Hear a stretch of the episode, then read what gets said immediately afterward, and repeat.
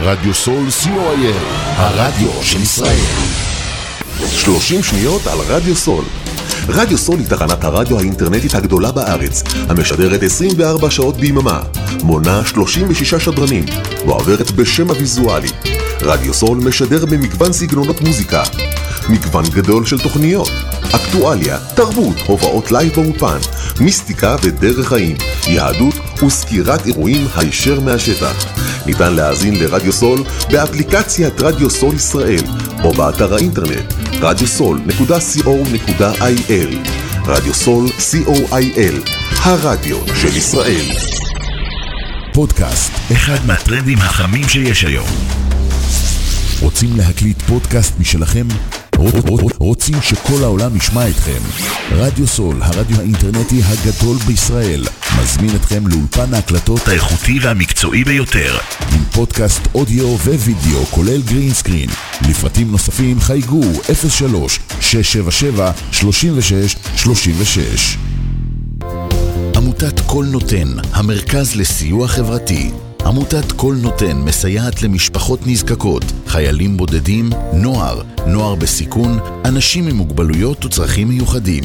העמותה מקימה תוכניות סיוע והעשרה בתחום התקשורת והמוזיקה ומקרבת בין תרבויות במגזרים השונים. תרומתכם קטנה כגדולה, יכולה לסייע לאלפי אנשים. לתרומות חייגו עוד היום, 03-677-36-36. עמותת קול נותן, המרכז לסיוע חברתי. קול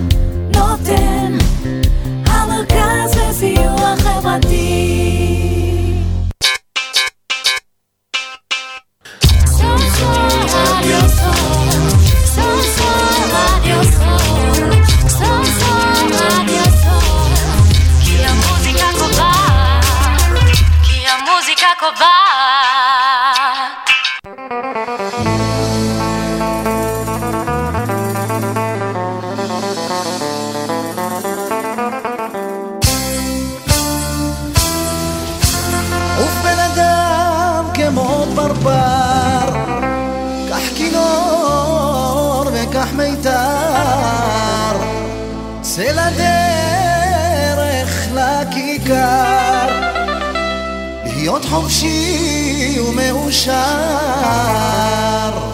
ומאז אני הולך ושר. חי כמו פרפר, חופשי ומאושר, כל חיי אני לבד, לא חייב לאף אחד. מעיר לעיר הולך נודד, על גבי תרמיל כבד, עם כינור ושק שינה, אכתוב לך, לך מנגינה.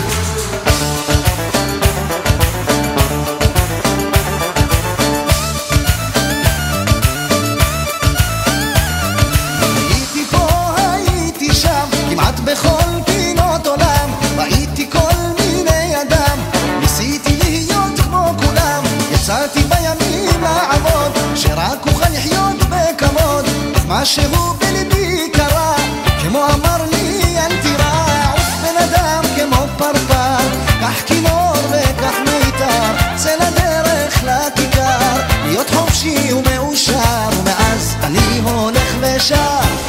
כמו פרפר, חופשי ומאושר. כל חיי אני לבד, לא חייב לאף אחד. מעיר לעיר הולך נודד, על גבי תרמיל כבד, עם כינור ושק שינה. כשאגיע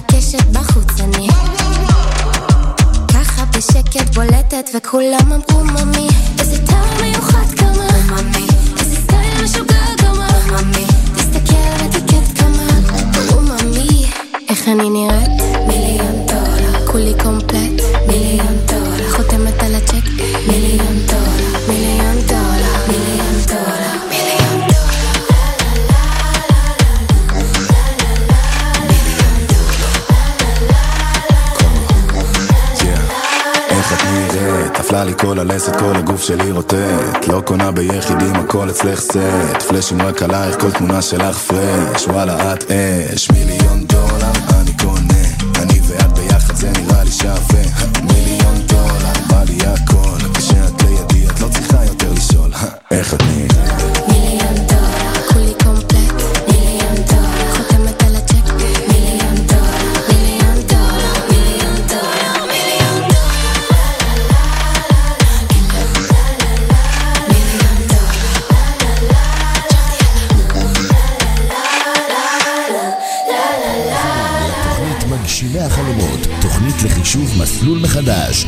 בהגשת גידי לוויתן.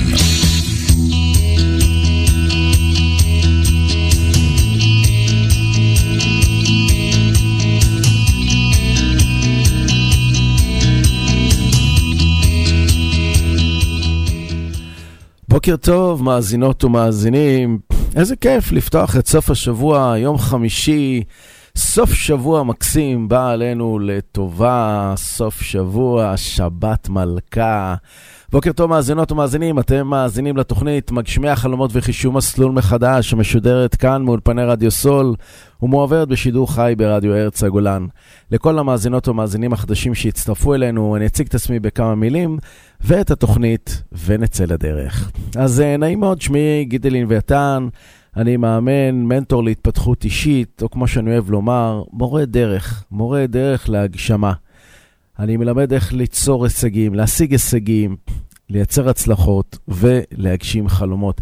אני עורך ומגיש את תוכנית הרדיו מגשימי החלומות וחישוב מסלול מחדש, שאנחנו, אה, שאתם איתי כאן עכשיו בשידור חי, ואני מלמד כיצד לנפץ את תקרת הזכוכית האישית, איך לממש את הפוטנציאל ולהגשים חלומות.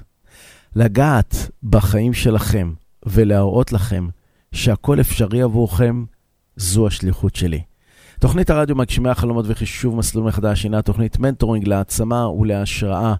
בתוכנית אנחנו כל פעם למדים איך לחשב מסלול מחדש, איך לנפץ את תקרת הזכוכית האישית, איך לייצר הצלחות ולהגשים חלומות. ועכשיו, מאזינות ומאזינים, בואו לגלות את היהלום שאתם. בואו ותכירו את התכונות, הייחודיות, הייחודיות שלכם.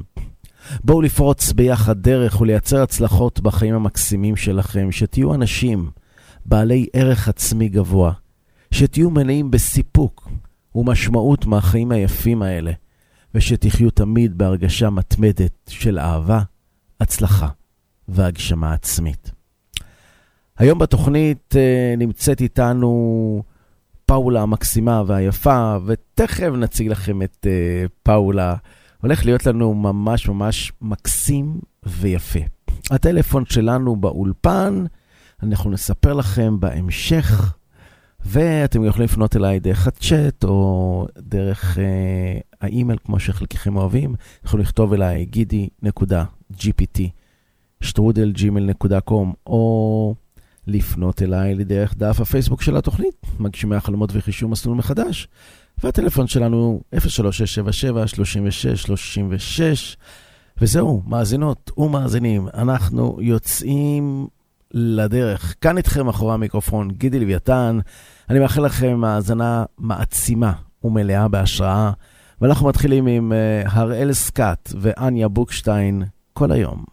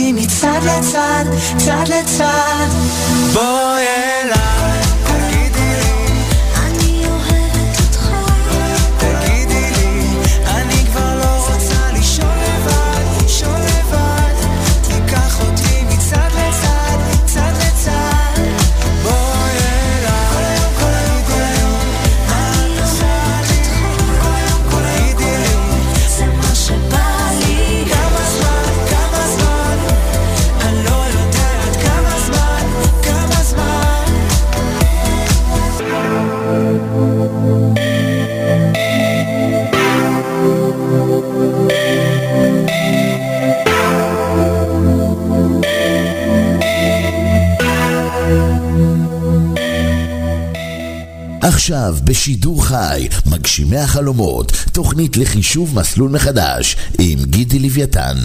בוקר טוב, מאזינות ומאזינים יקרים. איזה כיף לפתוח כאן את סוף השבוע המקסים שבא עלינו לטובה. איזה יופי. כאן באולפן אתם אה, שומעים, תראו, תשמעו את אה, פאולה גלנר. בוקר טוב, פאולה. בוקר טוב, גידי. איזה כיף לארח אותך כאן בתוכנית, מגשימי החלומות וחישוב מסלול מחדש. תודה רבה על האירוח. בכיף, תתקרבי טיפה בבקשה למיקרופון. ועכשיו ישמעו אותך עוד יותר טוב. אוקיי. מכירה את הסיפור כזה עם כיפה אדומה? תשמע, יש לו כמה גרסאות פשוט. או, אז על, על הגרסה הבסיסית ביותר, זה פשוט אמרתי לך שתתכוון למיקרופון וישמעו אותך יותר טוב, אז זה פשוט כזה עלה לי כזה, עלה לי כזה בראש עכשיו. אה, אוקיי. אה, תתקווה ישמעו אותך יותר טוב, מה זאב אמר לכיפה אדומה? שואלת אותו, למה יש לך אוזניים כל כך גדולות? שאוכל לשמור אותך כל כך טוב. אהה, אוקיי. אז אה, אנחנו הולכים על הגרסה הזאת, אוקיי. על הגרסה הפשוטה, כן. של הילדים, כאילו. אבל, אה, לא, אבל בסדר, זה כזה שיתוף, מה שעלה לי כזה בראש. אז אה, בוקר טוב, פאולה. איזה. כיף שאת כאן, ויש לך סיפור מצד אחד מרגש, מעניין. אני מתאר לעצמי שאת אה, חיית את זה וחווית את זה, מה שנקרא, בלייב, תוך כדי החיים, אז זה היה מאוד מאתגר, בלשון המעטה. כן. והיום, כשאת בוגרת וגדולה, אה, צעירה, כן? אבל גדולה, אה, וכשמסתכלת אחורה, אז וואו, ז- זה חתיכת מסע. והמסע הזה, בעצם, שאת תספרי לנו היום, אה, תשתפי אותנו, ייתן המון המון השראה והעצמה למאזינות ולמאזינים. או-אה, אני לא יודעת אפילו מאיפה להתחיל. מה שעולה לך בראש, מה שעולה לי בראש. אוקיי. אמ, תזרמי. אני אזרום. אוקיי, אני בצעירותי, גם בתור ילדה, נערה, מתבגרת, תמיד אמ, ידעתי שיש איזשהו קושי בהבנה של אנשים, סיטואציות. שמבינים שקשה להם להבין אותך? זה לא שקשה להם, לא, זה לא שקשה לי להבין אותם, כן. לא. קשה לי להבין אותם, אוקיי. אבל הם, גם קשה להם פתאום להבין את התגובה שלי. אה, אוקיי. ומשם בא הנידוד. ה- כשאתה מבין אותך- כבר שאנשים לא מבינים אותך, אז אתה אומר, אני אשאר עם האני ועצמי, שמבינה את עצמי. כן. קצת הראש מסובך, אבל עם כל גיל זה תקופה שלימדה אותי והביאה אותי... פרק בחיים. חד משמעי. וואו. כן. מאתגר. ובעצם, אה, קודם כל, בגיל צעיר מאוד, אה, הורייך התגרשו, כן. ועברת לגור אה, אצל סבא וסבתא. זה לא שעברתי לגור, אימא שלי היא אישה שעובדת. כן, היא עובדת. ו... אישה חזקה. מאוד. אישה חזקה, יש לה ביטחון, והיא, וואו, אישה באמת מרשימה. מקסים. ובגלל שכל הגירושים, ואבא שלי לא כל כך עבד, הוא לא... הוא לא, הוא לא השתתף יותר מדי. אוקיי. והנתק שלנו היה מאוד uh, בגיל חמש. ו... בינך ל- להורים או בינך לאבא? ביני לבין אבא. אוקיי. אז בתקופה הזאת של ה- עד גיל חמש, אה, הייתי מבלה הרבה אצל סבתא שלי וסבא שלי. כן. בעיירה חמודה, סוג של באירופה. זה לא רוסיה, אבל זה רוסיה, אבל זה לא רוסיה, אז זה הכל מאוד אירופאי שם. ולמרות שסבתא שלי זו אישה שכולם פחדו ממנה, וואו. כולם חששו, כולם... מילה שלה זה מילה אחרונה. לא משנה אצל מי בבית. המילה שלה היא אחרונה. אף אחד לא מערער. לא, זה כל מי שעשה מקצוע כלשהו, זה כי סבתא אמרה. וואו. לא... ממש אה, ורק אני. אישה עוצמתית. והייתה אומרת, פולה הולכת להיות בקרקס. לא לגעת בה. היא תמיד ראתה בי משהו שאף אחד לא ראה, כן. וכולם אה, גם... אני ראיתי איך האחיינים שלי היו מסתכלים עליי, המשפחה, סבתא לא הייתה נוגעת בי. אבל מה? איי, זה משהו שגם היא לא יכלה להסביר. זאת אומרת, תחושה שלה. זו תחושה שלה. היא כן נתנה. ומה הכוונה לא נוגע? אף אחד לא נוגע בה? בך. זה... אם נגיד, אוקיי, זה צריך ללמוד את זה, זה צריך זה, אוקיי, פולה לא. למה פולה לא? פולה מיוחדת, למה היא מיוחדת? היא לא יודעת את זה, היא לא טובה בזה, היא לא באמת עושה מה... היא מיוחדת. אני החלטתי. אני החלטתי מיוחדת. וואו. כן. יפה. ואז בעצם אה, היא החליטה שאת צריכה להיות אה, בקרקס, משהו בקרקס. זו, זו הייתה התחושה שלה. כן. ואת נהנית מזה שסבתא כזה שומרת, סוג של שומרת כזה, כאילו, אל תקרבו, אל תדברו, זה לא עניין שלכם, אני החלטתי ככה, היא תעשה מה שטוב לה. נכון. ואז, אה, ואז מה התגלגל, איך התגלגלת? כאילו, הגעת באמת לקרקס? Um, האמת ש... uh, יותר לברבנל אולי. um, סוג של קרקס. זה סוג של קרקס קצת מפחיד, כן. הוא מאוד מרשים. מאוד מרשים למה שחוויתי עד גילי. אהה. כי כשאני כן מצליחה לפתח שיחה עם בן אדם, הוא מבין, מה? את, את רק בת 29, ואת כבר עברת פה חיים של גיל 50. מהמם. אמרתי, זה. זה הטאלנט שלי. יפה, אבל זה, קפצנו עכשיו לסוף, כאילו, ל... כן. אבל אה, סבתא בעצם שמרה עלייך, ובקרקס לא היית, אז מה כן עשית? זאת אומרת, איך, איך תראה, התקדמת. ה- בחיים? רוסיה זה מקום, כמו שכולם שומעים וחושבים ומפנטזים קצת, זה מקום שהוא מאוד קשוח. כן. יש בו מסגרת מאוד גבוהה וסטנדרטים גבוהים ל... דרישות גבוהות מהילדים, בדיוק. מכולם. ו- אבל העניין הזה של לחבק, לתת אהבה, לתמוך, או להרשות לילד קצת להיות חלש, זה אסור. וואו, זה אסור. אבל בסך הכל ילדים. זה בסך הכל ילדים, וכאילו, אני מבינה שאימא שלי עברה עם, אימ- עם סבתא שלי לא פחות. אוקיי. אבל uh, הרבה מושגים זה, אם פתאום אתה קצת שונה, אפילו בתור ילד בן חמש, נגיד, אני בגיל חמש החזקתי כינור. בגן יפה. הביאו אנשים שהקשיבו לנו, סתם נתנו כינור פעם הראשונה, לראות איך מאוד. הילד.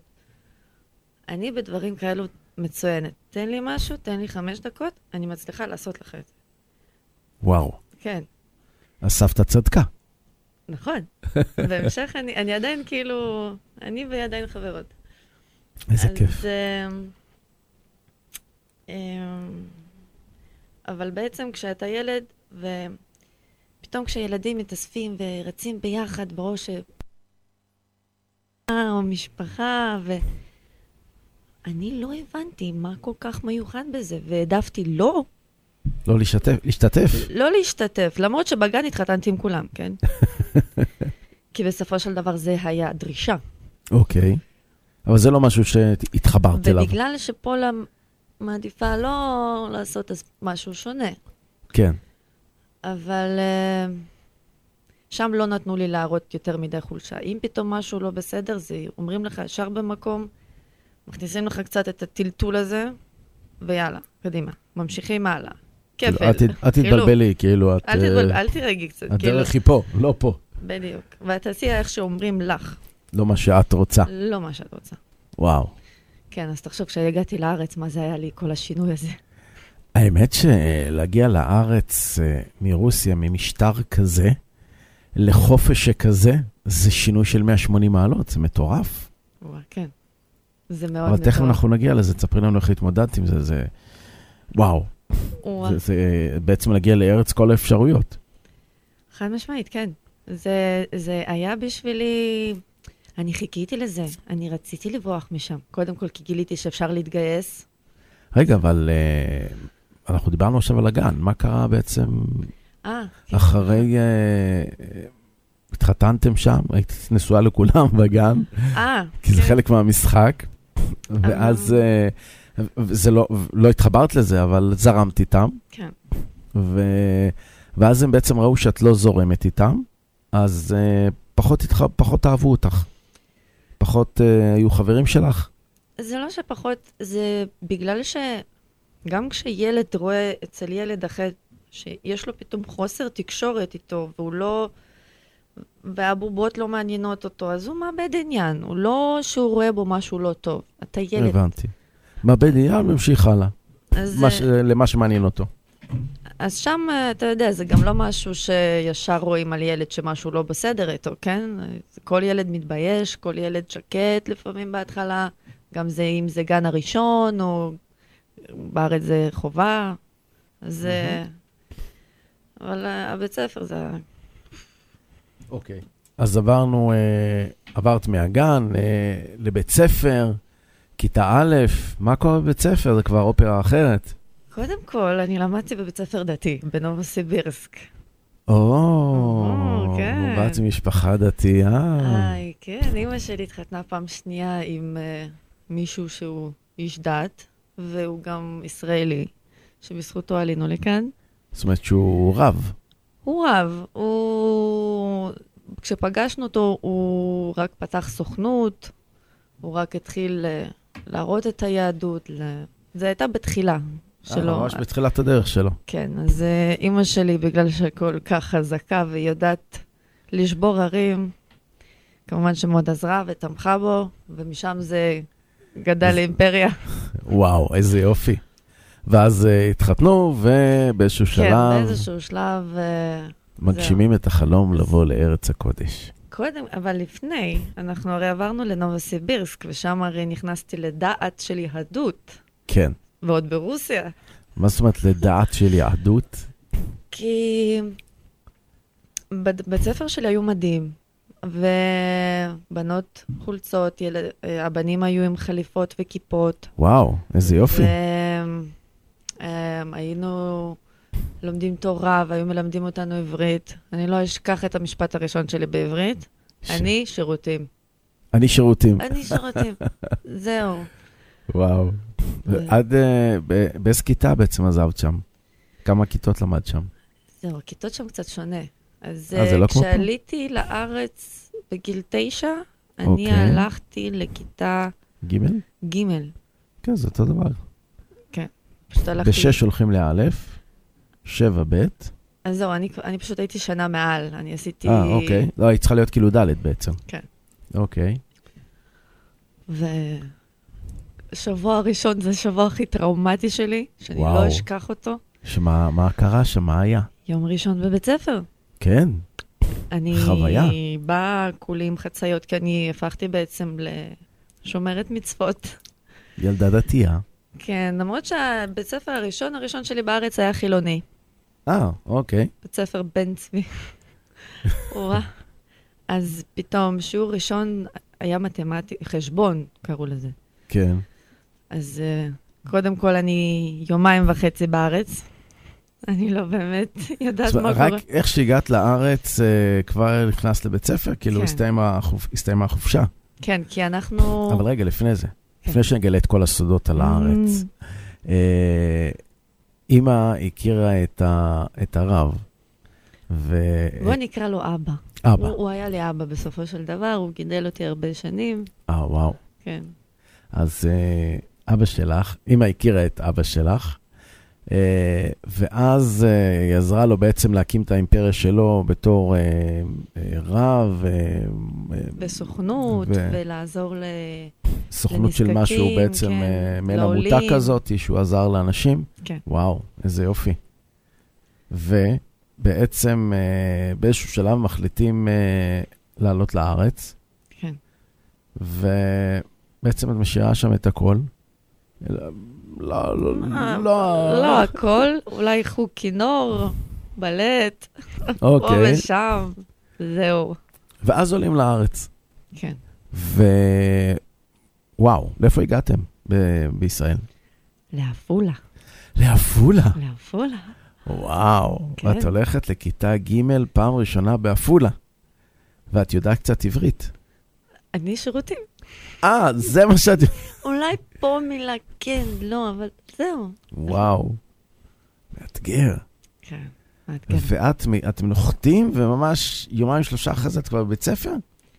כי אנחנו עלינו באוגוסט, אוקיי, זה ממש תחילת שנת הלימודים. תחילת שנת הלימודים. וואו. כן. איך, איך, איך זה שבאה ילדה אה, מרוסיה ללא שפה, לא יודעת את השפה העברית. כל הילדים מדברים עברית, ולא מבינים אותך. זה, זה, זה מאוד מאתגר. כן. אז דבר ראשון, כשהגעתי לכיתה, השיבו אותי לילדה ליל... שיודעת רוסית. אה, יופי. זה כבר משהו. נכון. אבל כשמתחיל השיעור, אני נעמדת. אה, כשהמורה נכנסה. כי זה מה שאני רגילה, וזה מה שאני יודעת, שכשמורה נכנסת, אני צריכה לקום, לתת סוג של כבוד. כן. ברור, מה שפה לא קיים. אז uh, ת, תדמיין לעצמך איזה מבטים אני קיבלתי. שפתאום את קמה, כן. שהמורה נכנסת, מהמם. ואז כולם הסתכלו עלייך, ואיך ה- המורה הגיבה? המורה, סוג של...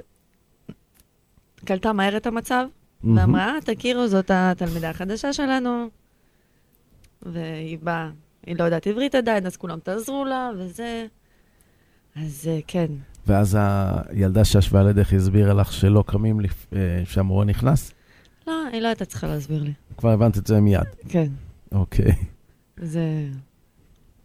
אבל אה, אתה יודע, זה, השיעור המשיך, הוא רק התחיל, כן.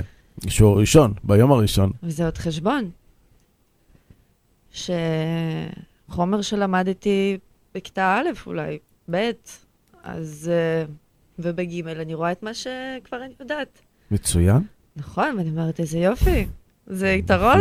זה יתרון עצום, כן, אבל אני לא אגיד להם שאני יודעת את ברור. זה. אני חייבת איזה יופי.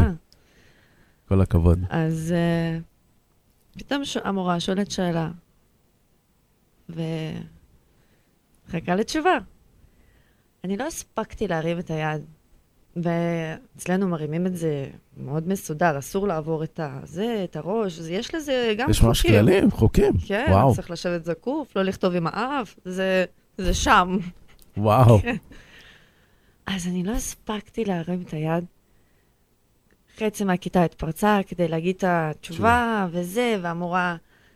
ואני אומרת, אימא'לה, לאיפה הגעתי? איך אני עושה את הריסטארט הזה עכשיו, כאילו?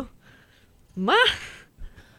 פה- פה- לא- לא- לא- לא- לא- לא מצביעים, כאילו, שוק, יאללה, קדימה. לא, אבל המורה כן אומרת להצביע, או תשב בשקט רגע, אני לא פניתי אליך, ויש שם את ההסברים האלה. אבל אני הבנתי, אוקיי, מפה אני עוד יורדת שלב למטה. זה אומר שאני כבר לא ארים עכשיו את היד. אני כרגע אנסה ללמוד את ה... את צורת ההתנהגות. אה, כן, אני צריכה ללמוד את זה. וואו. וואו, זה היה... זה היה מאוד כיף, מאתגר. הרגשתי כמו חב- חוקרת קטנה כזאת. אה, וואו. כן, זה כמו... לקחת את זה צעד מאוד יפה. הייתי צריכה, כי זה לא... לא באמת מישהי שישבה איתי, למרות שהיא הפכה לחברה טובה שלי. כן, והיא יודעת את השפה שאת מדברת. השפה זה כזה שהיא למדה, היא נולדה פה, אבל היא למדה אותה בבית קצת מאמא אה, ואבא. אוקיי. אז זה לא... אבל בזכותה למדתי עברית מהר, כי היא כן מעולה. דיברה איתי והסבירה לי איכשהו. אז- יפה. כן. ואצלי שפה זה נקלט מאוד מהר, כי ישר... אמ, זה שאני עברתי לארץ, הרמת התנהגות והכללים וזה, היא לא ירדה. אוקיי. אני עדיין באה מבית שהוא, יש לו דגשים, יש לו כללים, ואם אתה לא מבין את זה, יש לנו בעיה. וואו. כן, אז uh, לחזור הביתה פתאום בחזרה למסגרת שהיא... וואו, זה ממש אנטיתזה, כאילו. זה, בבית ספר מתנהגים ככה, הכל אפשרי, ובבית צריך להיות כמו חיילים. נכון. וואו. וכש... בתור מי שאני הייתי מאוד, כשהייתי קטנה הייתי מאוד חייבת לקלוט את הסיטואציה, גם בתור קטנה. אם אני נמצאת בסיטואציה שאני לא מבינה. שאני לא מבינה, כן. אז uh, קשה לי. וואו. אבל גם כשאף אחד לא מסביר לך את הסיטואציה ואת צריכה לגלות אותה לבד, זה גם כן אה, מאתגר. זה מאתגר ואתה רק ילד, אתה בן עשר, 11. ואין לך עוד את כל אה, תובנות החיים. אין, ממש אין. אז uh, כל כך הרבה בלבול, ומשם מתחילות כל הדיכאונות וכל השיבושים. אתה בתור ילד, אני לא רוצה ללמוד, אני לא, לא מבינה למה אני צריכה את זה, אבל אם אני לא עושה את זה, אני חוטפת על זה. אז, אז כאילו, מה עדיף על מה? אז אתה אומר, טוב, אני אולי, אם אני כבר רגיל לחטוף, אז אולי אני בינתיים עדיין אשאר במקום הטוב שלי, ואני פשוט אתן לזה לזרום עד שאני אגיע לזמן הזה, שאני יכולה להגיד, טוב, שלום ולהתראות לכם כולם. וואו. כן. זאת אומרת שאת ילדה בת עשר, מצד אחד אה, צריך בית ספר, מצד שני בבית אה, ממש משטר. זה לא שמשטר, אה, תחשוב ש... משמעת כזאת. היה לנו בית של איזה חמש קומות. והוא היה סוג של בית מלון לאורחים מחו"ל, מתורמים וכל אלו שרוצים לראות את הארץ. כן.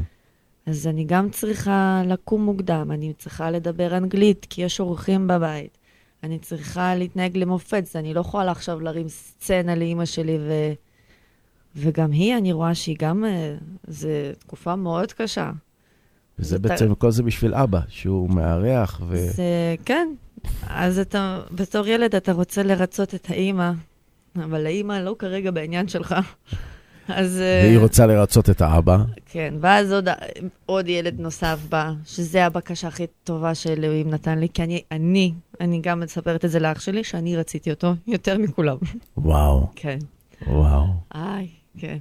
איזה יופי, אתם בטח בקשרים נפלאים. אנחנו בקשרים נפלאים, כן. איזה כיף. אנחנו... זה, זה קשר של לא רק אחים, זה משהו שהוא מעבר. טוב, את זימנת אותו לעולם הזה. נכון, כן. זה השלב שכן האמנתי באלוהים. כשקיבלתי אותו, היה לי את הרגע הזה, hmm, אולי יש פה איזה משהו. יפה. עכשיו, אנחנו נלך לשמוע, אה, תשמעי, יש פה כמה דברים מאוד מעניינים. אנחנו דיברנו, שיתפת אותנו בכמה דברים אה, מאוד מרגשים, ועכשיו שסיפרת על אחיך, שעל הקשר המיוחד שהתחלת לספר לנו, אנחנו נמשיך לאחר השיר. אבל השיר הזה הוא שיר מאוד יפה, את ואני, אבל הוא ביצוע מאוד מאוד יפה של רון שובל ויעל בר זוהר. בבקשה. את ואני, את ואני, כן, את ואני,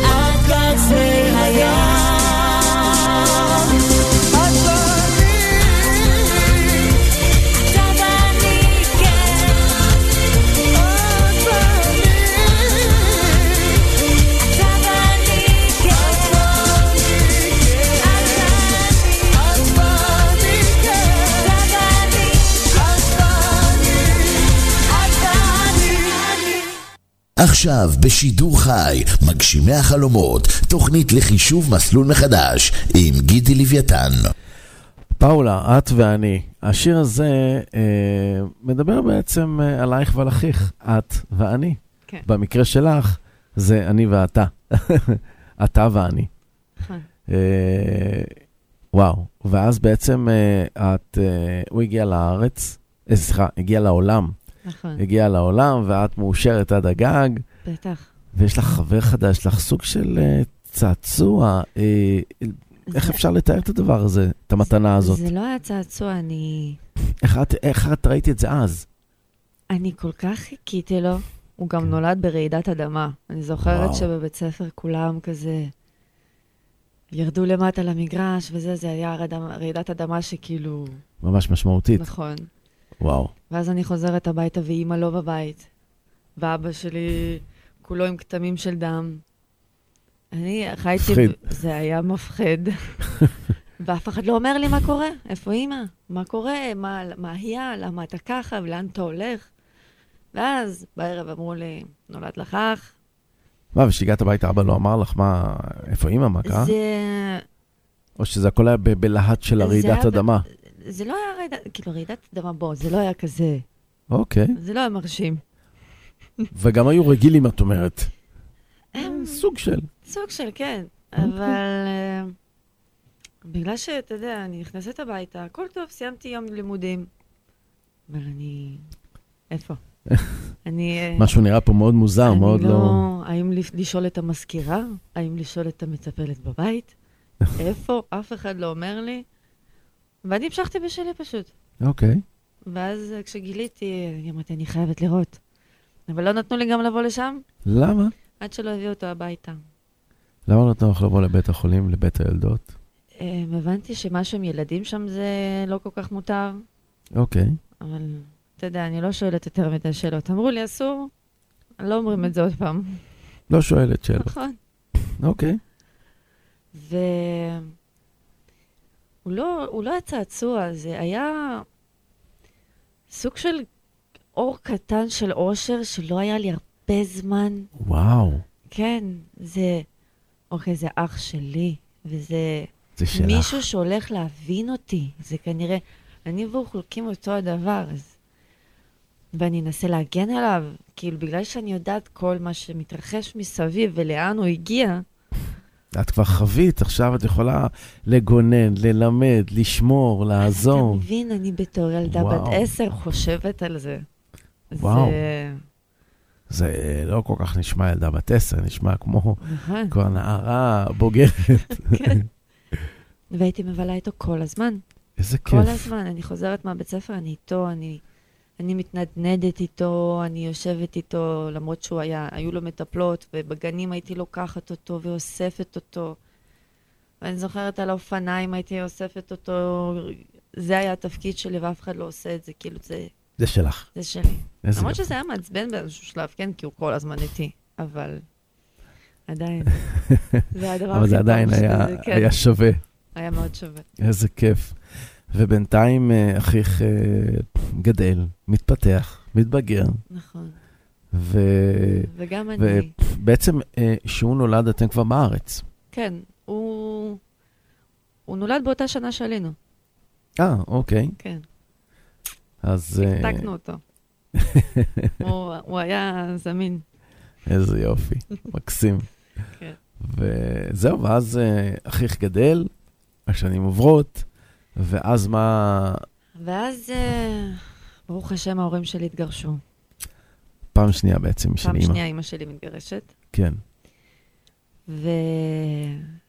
ולמרות שאנחנו בתקופה הזאת היינו חיים באושר ועושר. לא היה לנו חסר שום דבר. מצוין, בוא נגיד מעל הממוצע. מעולה. ופתאום... פה כש- בארץ. כן, פה בארץ. ועכשיו, בגלל שההורים מתגרשים, ואימא נשארת עם שני ילדים בחוץ, בלי שום דבר, אה, וואו, כן? ככה אבא השאיר אתכם. אמ...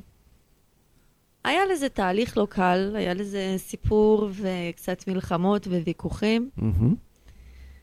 כמו בערך כמעט כולם. כמעט כל זוג אה, כן. ממוצע שמתגרש. אבל כמו שאמרתי, אימא שלי לא פריירית, ואישה חזקה ולוחמת. ולוחמת, והיא פשוט פתרה את זה בעניין של ימים. אנחנו וואו. עברנו לגור בצפון של הצפון, שזה שלומי. אה, ממש ליד הגבול. כן. אה, קיבלנו שם אה, דירה מעמידר, כן. אז תחשוב שזו דירה הייתה הכי שבורה. ו... זה בעצם, אה, בתור ילדה, להגיע מאושר, מבית מפואר, יפה, מכובד, להגיע לבית שבור כזה, זה סוג של טראומה. לא, זה הדבר הכי טוב שקרה. בגלל באמת. השקט. בגלל, בגלל ה... השקט. בגלל שזהו, אני כבר לא הייתי צריכה להיות דתייה, וזה היה בסדר, ואני כבר Mm. הייתי ילדה בת 13-14, כן. אז... אה, ותמיד הסתכלתי על... כי תמיד אני בן אדם שמסתכל מאוד ריאלי כן. על המצב, מהמם. אבל... אה, אבל המצב הזה, כמה שהוא היה טוב, שהוא הפך ליותר רגוע ופחות היו צעקות בבית ופחות אה, דברים, אז אה, בזמן שאימא עבדה, כן. והיא הקימה את העסק שלה, אני לקחתי על עצמי את העניין הזה של הבית של אח שלי. וואו. גם הבית ספר, גם כמה שניסיתי חיים אישיים, זה... זה. אני עדיין נשארתי במסגרת סובייטית, זה... את חוזרת ב-8:00, את לא יוצאת, את לא... ואת אם- כבר בת? 13, 14. בערך, אוקיי, כן. שכל החברים שלך מבית ספר, הם... אין להם הגבלות כאלה. אין להם. אז... אמ, ו... וכל ה... בעצם... הילדות שלי הייתה צריכה להיות מאוד קצרה, והייתי צריכה להתבגר מאוד מהר.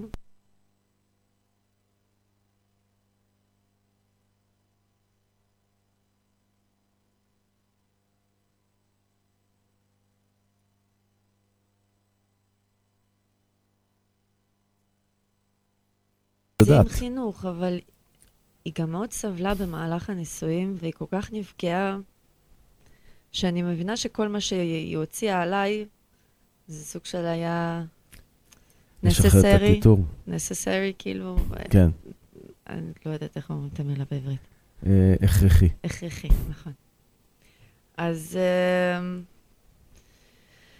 אז הייתי צריכה גם, אתה יודע, לתת לה להוציא את זה, וגם להיות שם בשבילה, וגם כן. לעזור ולתמוך, אבל אני כל כך רוצה להיות הילדה טיפש עשרה.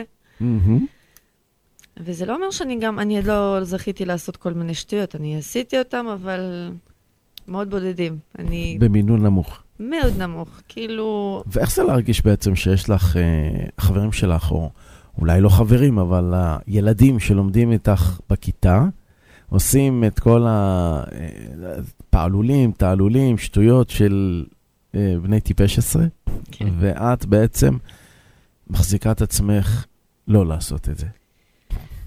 זה כי אני יודעת מה זה יכול לעלות לי. והמחיר הוא מאוד כבד עבורך.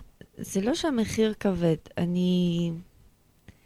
כמובן שאני יכולה להגיד, טוב, אני נוסעת לקניון, הייתי נוסעת, אני הייתי חובה, אבל ידעתי שאם אני עכשיו אאחר בחמש דקות, כן. או אני לא אתקשר, או אוקיי. שאני לא... יכולים להיות לזה השלכות. כמו מה?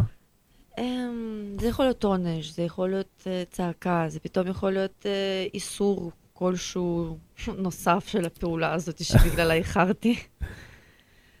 אבל אה, לאט לאט זה התחיל להשתחרר. ואז שם זה כבר, כבר התבגרתי, כבר, אתה יודע, זה הולך כבר 15, 16, אז... אה, אז זה כבר, אה, את מבינה יותר את החיים, אמא קצת מרגישה יותר נוח לשחרר, כן. היא מבינה גם כן כבר את החיים פה, היא מבינה, כי היא גם מבינה שאני גדלה, כן. וכבר לא, ילדה, לא ילדה. וגם בוגרת, הרבה יותר בוגרת מבני גילך. נכון, וכמה שהיא ראתה את ה... היא ראתה את העזרה שנתתי לה, אם זה בעבודה, ואם זה הייתי מחשבת לשעות עבודה של העובדים שלה. אה, וואו. כן. אני יפה. בכיתה ח' למדתי ראות חשבון. אז, אה, ו... אבל היא ראתה את הזעקה שלי לעזרה, שאני כבר לא עומדת, אני לא, אני לא יכולה יותר. וואו. אז uh, בעצם אח שלי עבר לגור עם אבא שלי, כאילו עם אבא שלו. כן. אנחנו מאותה אימא, לא מאותו אבא. ושם זה היה, נקודת משבר. כן, הייתה לי נקודת משבר. היה לי טוב בשבוע, ב- סליחה, איזה שבוע? היה לי יומיים, שלוש, טוב. כי היה וואו, לך שקט. רוגע. כי תחשוב שגם אם אני יוצאת עם חברים שלי, אני לוקחת את אח שלי איתי. זה גם מביך קצת. אז... אה, ואז באיזשהו שלב שאני הבנתי שכמה שהיינו נפגשים פתאום פעם בשבוע, זה הפך לפעם בחודש, וואו. זה הפך לפעם בשנה, ואז זה. ואז זה הפסיק. אז זה הפסיק לגמרי. וואו, ואיך את מרגישה בסיטואציה הזאת? אני...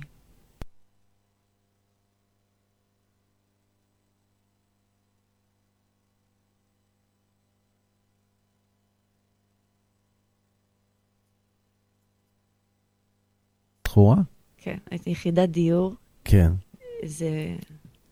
היה לי שותף.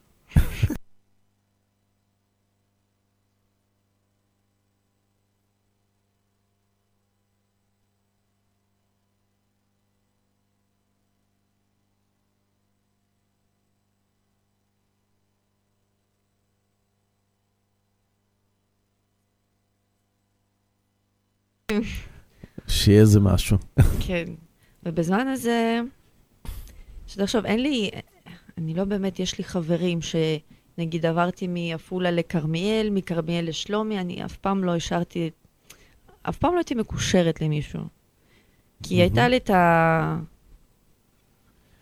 אה, סוג של... אה, תמיד ראיתי שלא- דיסטנס כזה, זהו. לשמור מרח... כאילו, סוג של הגנה על עצמך. גם, אז... סוג של אה, חומת הגנה. בגלל שהיו לי כל כך הרבה פסיכולוגים בחיים, כן. ש... אתה יודע, ניסיתי להבין את ה... אבל כולם אמרו לי, זה טראומה מגיל הזה, זה טראומה משמה. ואז אתה יודע, אתה לומד כל פעם, אתה יודע, אתה בן אדם חסר ביטחון, אין לך חברים בעצם, ואנשים שאתה נמצא איתם, אתה בעצם מנסה לרצות אותם. וכשאני נחשפתי לגיל הזה של... אימא שלי אמרה לי בצורה מאוד חד משמעית, את רוצה כסף? לכי תעבדי. כן. גיל 16. אוקיי. אני יצאתי והלכתי לעבוד. וואו, מה הייתה העבודה הראשונה שלך? וואה, אני העבודה...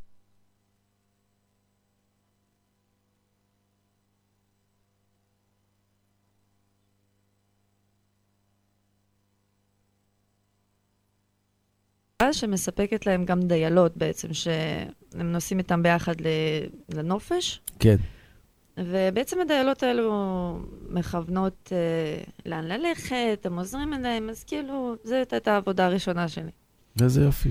גם מטיילת, גם נהנית. זהו, כן, היה מאוד כיף. היו כמה חוויות וכמה לא טובות, אבל לומדים. כן?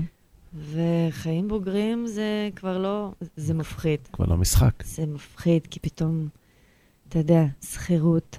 אתה לומד מה זה שכירות. כן? אתה- יש לך התחייבויות כבר. ואתה לומד מה זה שכר מינימום. ולמה שכר מינימום לקטינים הוא יותר נמוך? מה זה בנק? וואו. וכשאתה מגיע לבנק מדברים שם אה, סינית, שפה שאת לא מכירה. ו... ריביות. ואומרים לך, כן, קח כרטיס, כן. או תכניס כסף. אתה אומר, אוקיי. אבל אף אחד לא באמת מלמד אותך מה, מי... הכרטיס הזה גם בסוף החודש צריך לשלם אותו. נכון? ומתי הוא יורד? מה, למה הוא יורד בתאריך הזה? ו... למרות שזה באותן תקופות שנותנים לך יום אחד, וזהו. זהו. ראשון לחודש, וזה המצב. כן. וכן, ושם התחילו החיים שלי כ... אה, The Lonely Wolf, כמו שאומרים. ומה קרה בעצם, אה, לפני שעזבת את הבית, אמרת שאימא התחילה להבין שקשה לך, שיש עלייך איזשהו עומס כבד. כי היא גם ראה, ראתה בהתנהגות שלי שאני אני קורסת נפשית. כן. זה היה... היה אפשר לראות את זה אצלי, אם זה פתאום התפרצויות זעם, או היה לי כזה כאב נפשי כואב, שהוא היה כל כך כואב בפנים, שהייתי מוציאה את זה החוצה על עצמי. הייתי עם ה... מה, לא גאים בזה שהייתי חורטת על עצמי, רק כדי להרגיש את הכאב, לתת לו לצאת החוצה. זאת אומרת, התחושה שלך הייתה שאת אה, מכאיבה לעצמך, בעצם זה כאילו גור... ישלוף את הכאב החוצה? זה... בגלל שכאב נפשי הוא סוג של כאב וירטואלי, סך כן. הכל. הוא, הוא לא, הוא לא ב- באמת ב- הוא לא בפיזי. באמת. יש לך את הקושי לנשום קצת, ויש לזה קצת, אה, אתה יכול לראות אם בן אדם מאבד את זה טיפה. אבל אבל זה כאב שאתה, בתור בן אדם שחושב קצת אחרת, אבל אתה מבין שהוא כל כך כואב, אבל לא כואב, אתה חייב שיכאב, זה לא... צריכה להרגיש את הכאב באמת בפיזי. אני, זהו, כן. ודעתי באותו רגע הייתה בסדר גמור, זה בסדר, תכאיבי, כאילו, תורידי את הכאב, תרגישי אותו, שתביני שהוא כואב, כן. ואז אה, אולי זה, זה יירגע. בסופו של דבר, תראי שכבר אוקיי, הכל... זאת אומרת, עצם זה שתראי פיזית בעיניים, שתראי שעוצמת הכאב יורדת, אז במחשבה חשבת שזה גם יוריד לך את הכאב הנפשי. כן. אוקיי. ואז אה, אימא שלי ראתה את זה בפעם הראשונה, את הסימנים? את הסימן. היא ראתה את זה, את זה עוד בבדיקה אצל רופא. מהמם. ילדים. כשהרופא אומר, תשכבי, תרימי חולצה, אני רוצה ללחוץ לך על הבטן, והיה לי את זה פה על הבטן בצד כזה. אה, ורואים שזה לא, לא נפלתי, יש לזה צורות מדויקות. זה, אוקיי. רואים שזה מתוכנן זה ולא... מתוכנן. ו... אתה יודע, הרופא מסתכל על אימא, הוא אומר כזה, את יודעת שזה, it's not okay. היא ניסתה לעשות פה משהו. ואז היא עשתה את זה, כן. ו... אני לא כל כך גאה בזה עכשיו, כן, אם אני חושבת, אבל זה עדיין הגיוני, מבחינתי. זה אוקיי. עדיין הגיוני. אבל, אה, וזהו, משם היא אמרה לי, טוב, אני, אני אעזור איך שאני יכולה, ואני יודעת כמה שהיה לה קשה. גם, זה מה שאומרת לרופא. לא, לתת לאח שלי ללכת.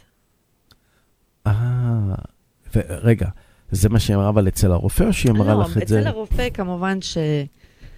חכי חכי בבית. אה, וואו. זה סוג של הבכתי אותה, כן? כן. הבנת אותה כי מצב מאוד לא נעים. זה מצב שבו אתה לא חייב להיות רופא או פרופסור כדי להבין שיש פה הזנחת הורה. כן. אז אה, שם כזה, אוקיי, היה את הכעס, כי כי אימא, היא עדיין דאגה, היא הבינה שהילד שלה סובל. כן. אז זה גם, זה הדליק לה נורות. מהמם. וכן, אני חושבת שזה מאוד היה קשה לתת לה ככה, לאח שלי ללכת. ובעצם היא החליטה ש... שעדיף שהוא ילך לאבא, ושאת אה, סוג של תהיי לבד, תתחיל להחלים. להוריד לך את העומס. זהו, להוריד קצת את הטורים. אוקיי. ו... וזה התחיל, וזה עשה לי קצת... אה, זה היה גם, זה כמו היה לעלות ביום הראשון לארץ. פתאום, רגע, עדכון תוכנה. וואו. כן, אז רגע, אני, אוקיי, אני לא... אני יכולה להיות חצי שעה קצת במיטה, או לקום קצת מאוחר, כי אני כבר לא צריכה לשים את האח שלי בגן.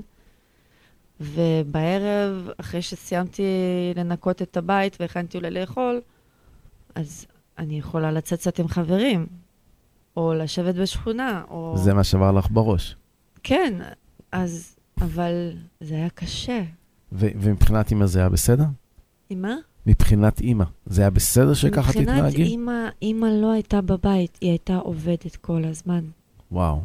כי פתאום לקום עם, עם, עם, עם כל המצב שאת נמצאת בלי כלום, מהמם. זה...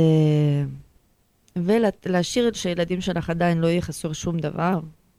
אני עדיין, לא היה לי חסר שום דבר, כן? גם כשהיינו בלי כלום, כן. אימא שלי תמיד הצליחה לשמור על ככה שיהיה לנו כל מה שאנחנו צריכים. אם אני וואו. רוצה ללכת לחוג הזה, או לעשות את זה, אם היא יכלה, היא הייתה ידעה להגיד, אוקיי, קחי, תנסי. מדהים. נכון. רדיו סול co.il, הרדיו של ישראל. 30 שניות על רדיו סול. רדיו סול היא תחנת הרדיו האינטרנטית הגדולה בארץ, המשדרת 24 שעות ביממה, מונה 36 שדרנים, ועוברת בשם הוויזואלי. רדיו סול משדר במגוון סגנונות מוזיקה, מגוון גדול של תוכניות, אקטואליה, תרבות, הופעות live באולפן, מיסטיקה ודרך חיים, יהדות וסקירת אירועים הישר מהשטח.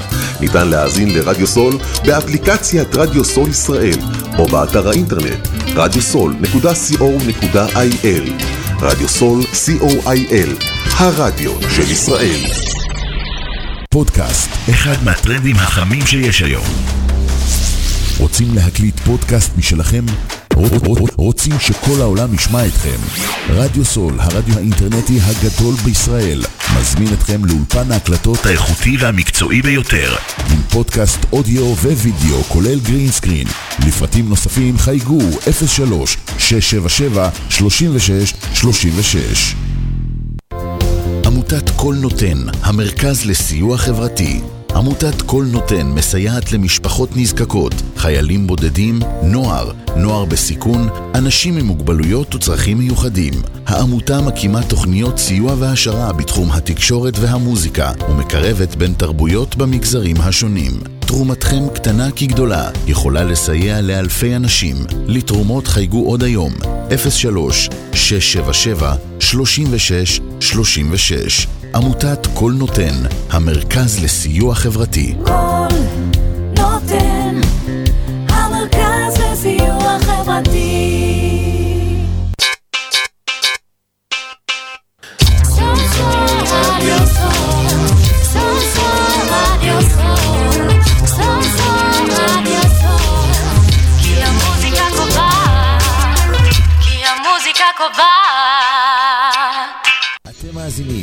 לתוכנית מגשימי החלומות, תוכנית לחישוב מסלול מחדש, בהגשת גידי לוויתן.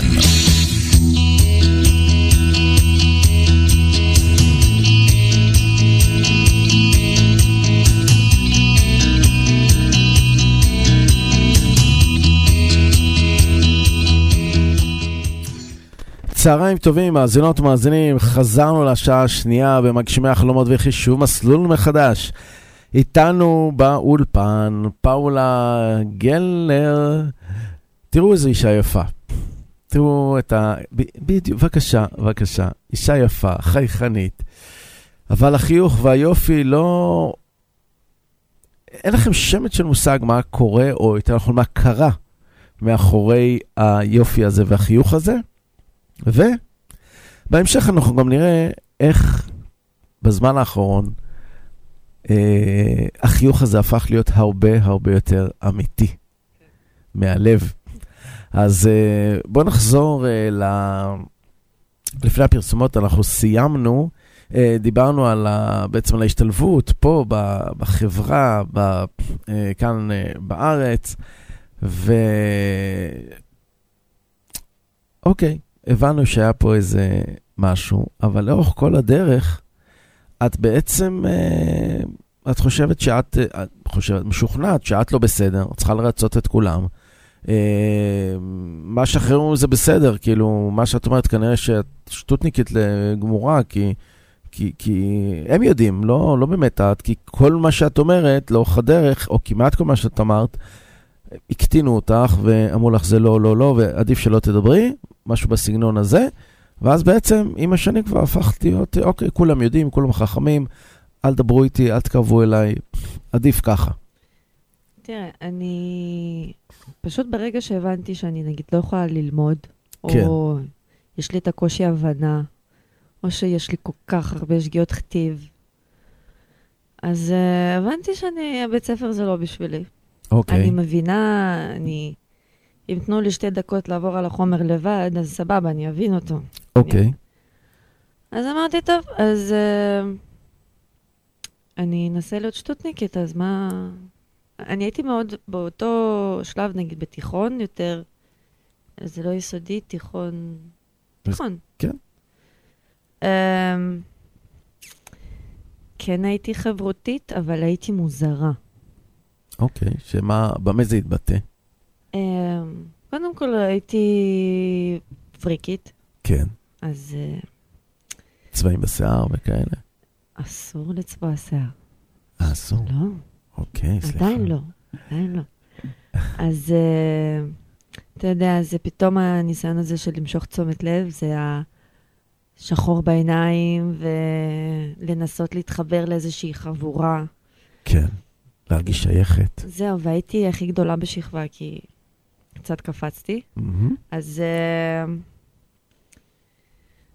אז ניסיתי להיות מגניבה, אוקיי. כי הבנתי שזה משהו חסר, ואני צריכה, אני צריכה חברים, או שאני צריכה...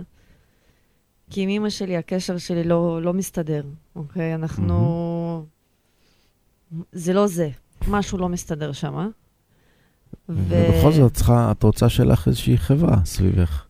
זהו, ואז אני פשוט, אתה יודע, זה להיות בין uh, קבוצה לקבוצה, אתה בהתחלה מנסה להבין אותה, מה האינטרס של כל אחד. כן. אז אתה אומר, רגע, אני, היום אני צריך, אני הולך עם החבורה הזאת, אז אני צריך, אוקיי, אז אני צריך להיות עכשיו, אסור לי להגיד, נגיד זה, אני צריכה להתלבש ככה, אז מנסה להתאים את, את עצמי לכל מקום שאני הולכת, אם זה לראות ייצוגי, אם זה לדבר בצורה יפה, או מגניבה, בסלנגים, או, או להתלבש כמו פריקית כזאת. או פריקית, או אתה יודע, קצת לחשוף פתאום, או שעכשיו את עובדת, אז את יכולה פתאום לקנות יותר דברים. אהה. אבל אתה, אני חוזרת הביתה, ואני לבד. אין לי עכשיו... בוא נגיד, לא היה לי מישהו שהייתי יכולה להתקשר בשלוש בלילה, לקבור איתו גופה. לא הייתי יכולה, אין לי. אין. וואו. ו... דווקא לקבור איתו גופה. כאילו, אני חושבת שזה חברות, זה כזה no questions, just כן. come. אוקיי, אוקיי. ולא היה את זה. היו לי כמה חבר... כאילו, אולי חברים שהם היו אצלי תקופה בדיוק מסוימת, ואז בגלל שנגיד, פתאום הם אוהבים מועדונים וזה, אז אני... אני ההפך, אני מבינה שיש לי איזושהי בעיה עם התקהלות. אהה. ואני לא רוצה ללכת לשם, אבל אני הולכת לשם דווקא. ומה זה עושה לך שאת מגיעה לשם? אמ, קשה לי לא לשלוט בסיטואציה. אוקיי. ואם פתאום יש רעש, הרעש הפריע לך? ההמולה הזאת? פתאום התפוצ- הצטופפות, והקהל הישראלי החם והעובב שלנו, שקצת אין לו, אין לו טקט לפעמים, אז כשבאים ליהנות, זה ליהנות, אבל לכל אחד זה מושג אחר ליהנות. נכון. ו... וואי, אז תודה לצבא שגייס אותי. תודה רבה לך. וזהו, שם... אה, בעצם פה היה לך כמה תפניות בחיים, והתפנית המשמעותית ביותר הייתה הגיוס לצבא. כן. וואו. אני, הגיוס שלי גם היה סופר מגניב. וואי, איזה כיף. כן, אני התגייסתי ב-31 ליולי, כן. ממש, ממש, ממש... כן. וב-31 ליולי, ביום ה... סליחה, ב-30 ליולי, כן. בתשע בערב, אני התחלתי משמרת ערב בבר, אה, וואו. כן. ו... וגרתם אז אה, בעפולה. לא, לא, לא, זה אנחנו, אני כבר גרה לבד. אני אוקיי. איפה גר? הייתי גרה בכרמיאל. אוקיי. זאת בעיקרון העיר הילדות שלי, חד משמעית כזה, אפשר להגיד. ששם באמת שם- נהנית מהעיר. שם ניסיתי הכל. אוקיי. טוב, גם היית לבד. כן. אוקיי. אמ... וסיימתי את המשמרת שלי באיזה שתיים, שלוש, והיה עליי תיק, ואיך קוראים לזה? כרית אה, מטוס כזאת, אהה. שהייתה זרוקה בתיק. היה לי זוג תחתונים, גרביים, ומה שלבשתי. וואו. ככה באתי לגיוס. לקחתי את האוטובוס באיזה חמש בבוקר. זאת אומרת, ישר מהעבודה, ישר מהעבודה. אוטובוס. כן, איפה הייתה לשכת גיוס? בטבריה. אז עלית על אוטובוס לטבריה, ללשכת גיוס, כמו שאת אחרי העבודה, אחרי שכולם, אתה רואה שם התקהלות של הורים שבוכים וזה, ומתרגשים, ו... ואני עייפה ואין לי כוח, לקחו אותי כבר לחוויה הזאתי. וזהו. ו... ואז עלית על האוטובוס עם כל המתגייסים. זה היה יום רביעי, ואני יצאתי כבר יום חמישי. הם היו מבסוטים, בטח את אמרת, רגע, למה לא משאירים אותנו עוד קצת? זהו, אני כאילו, רגע, רגע, רגע, שנייה, רק קיבלתי. ציוד. אתה רואה איזה צהובה אני כבר נשאר, אתה מבין שלא התחברתי כבר להרבה אנשים שם. אז אה, עוד לא הספקתי למצמץ, רק קיבלתי את ה... בגלל שזה היה מג"ב, אז בהתחלה אתה בטירונות מקבל את המדי צה"ל הירוקים. אוקיי, אתה יודע איך התלהבתי מזה? איזה כיף. עכשיו, זה הכי לא, זה לא משופצר, וזה לא עכשיו אה, מוצהר, או... זה כזה חופשי. כן, וזהו, ואז יום חמישי אני אומרת, אוקיי, שכרתי את הדירת יחידת דיור עם השותף, ואני אומרת, ואני מבסוטה, והוא כבר היה בצבא. אוקיי. אז הוא כאילו ניסה לעשות עליי את הפזם. ואני מתרגשת בקטע של אני, אני, אני לא יודעת איך, אני לא יודעת איך להוציא את זה, כאילו, אני חייבת להוציא את זה, זה כזה טוב. אתה יודע, והיה שם את ה... כולם לקום, להסתדר בשורות, ואתה יודע, צועקים עליך, ואני מבינה שאני כרגע ב... אוקיי, זה... רגע, רגע, שנייה, בואי ננחת. זה בסדר? לא בסדר? עזבי אותך בסדר, לא בסדר, את בצבא. יש משמעת, צריך וואי, יש להקשיב. משפט, וזה, זה גם... זה גם משהו שאני כל כך, כל כך רציתי, מהיום שבו עליתי לארץ. זו הסיבה שאני לא עשיתי בעיות ב- לעבור. כי רצית מאוד להתגייס ידעתי. לצבא. כן, ידעתי וואו. שנשים יכולות להתגייס פה. איזה כיף. כן. והתגייסת, והתחלת ליהנות מהשירות, אבל בעצם בדרך, לאורך כל הדרך שסבלת מכל העומס הנפשי הזה, אז אף אחד לא טיפל בך? תראה, היה לי... הפסיכולוג הראשון שלי, נראה לי, היה לי עוד בגן, בגן? או בכיתה א', וואו, גיל מאוד מאוד צעיר. כן. ואחר כך הייתה לי גם, בגלל שההורים היו טסים הרבה, כן. אז הייתי נשארת הרבה מטפלות, מהמם. ששם הרשיתי לעשות לעצמי מה שאני רוצה. אבל אוקיי. uh, כמובן, כי אני יודעת שמשלמים להם כדי לשבת איתי. אז, אז אה, אה, הם לא התווכחו יותר מדי. לא. ו... ואתה יודע, זה בגלל ש... רגע. אתה כל פעם נמצא אצל, אתה, נגיד הייתה לי עובדת סוציאלית שהייתה עובדת איתי בבית ספר. אחר כך שעלינו לפה, אמ, קצת הפסיק העניין הזה של הפסיכולוגים. ואז זה חזר יותר בתיכון. כן. כי קודם כל, גם אימא שלי חשבה שאני משתמשת בסמים קשים, כיוון ש...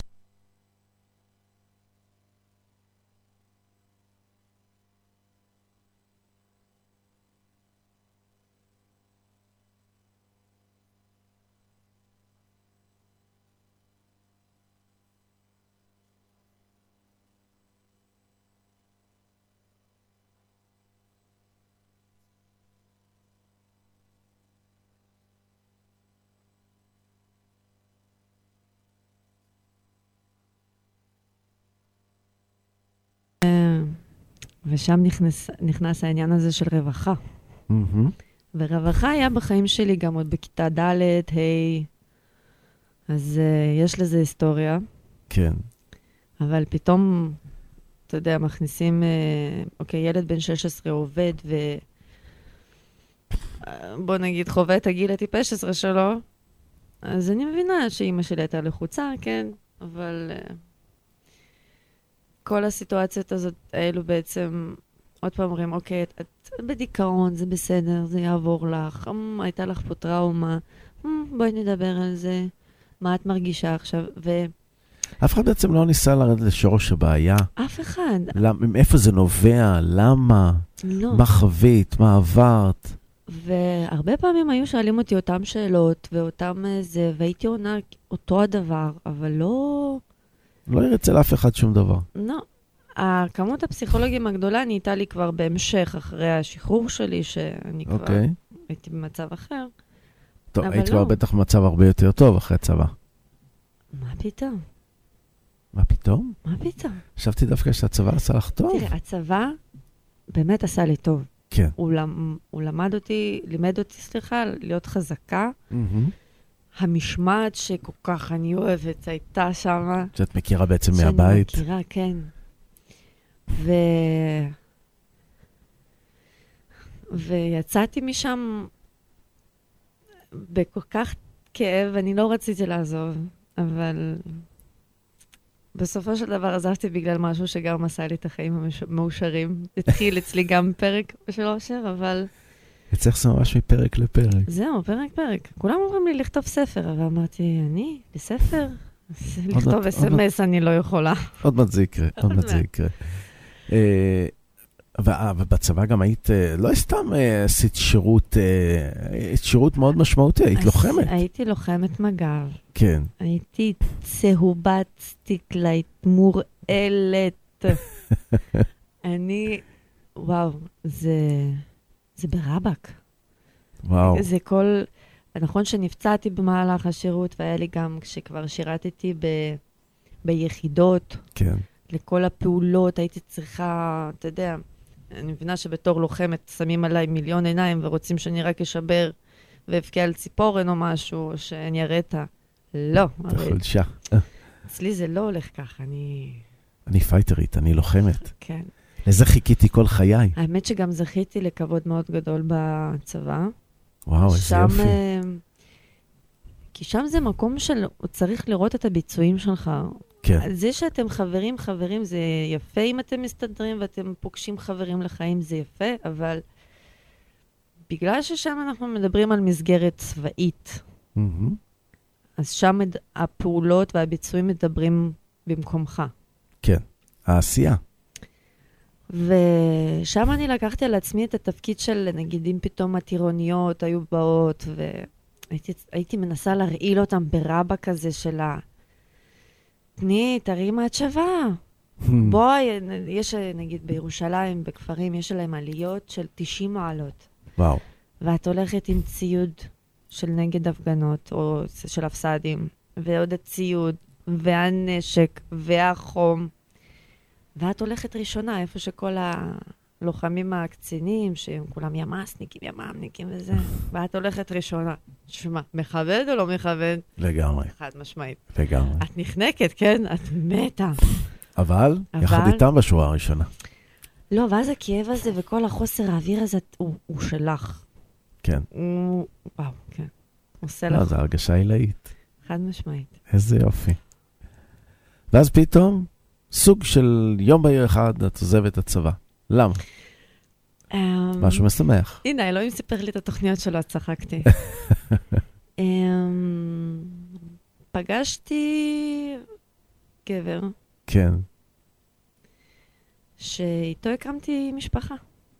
וואו, אז נכנסת להיריון, כן. ובאיזשהו שלב כבר אין ברירה, צריך להפסיק... אה, אז תראה, אני פה נכנסת לבעיה. אני זוכרת, כשנכנסתי להיריון, כן. עזוב, אני מגיעה למיון כי אני התעלפתי במהלך קורס, הייתי בקורס יסמ"ג. ובאמצע הריצה עם הזה, נהיו לי כאבים חזקים ברחם, והרגשתי מסוחררת. וואו. אמרו, טוב, ת... לכי, אני משחררים אותך למיון. אני לוקחת אוטובוס, נוסעת למיון שם בבית חולים הדסה. לא ירושלים. זוכרת, כן. כן. ואני מחכה לבדיקות דם, ואני עושים לי אולטרסאונד והכל, ו... ואז אומרים, טוב, תעלי לקומה שנייה, יש שם אה, רופא. היא כרגע נמצאת בניתוח קיסרי, אבל עוד מעט תתפנה אלייך. אוקיי. אני בזמן הזה מדברת עם אמא שלי, מעשנת סיגריה, כולי רוצה לחזור ל... חזרה לפעילות בצבא? ואז הרופאה, בשיא הלוק שלה, אומרת, טוב, תעלי רגע על הכיסא. אמרתי, אוקיי. אומרת, טוב, תשמעי, עד שבוע חמש, הריון תקין, הכל בסדר, אני שמה לי חותמות, לכי. מאיפה זה בא? מה?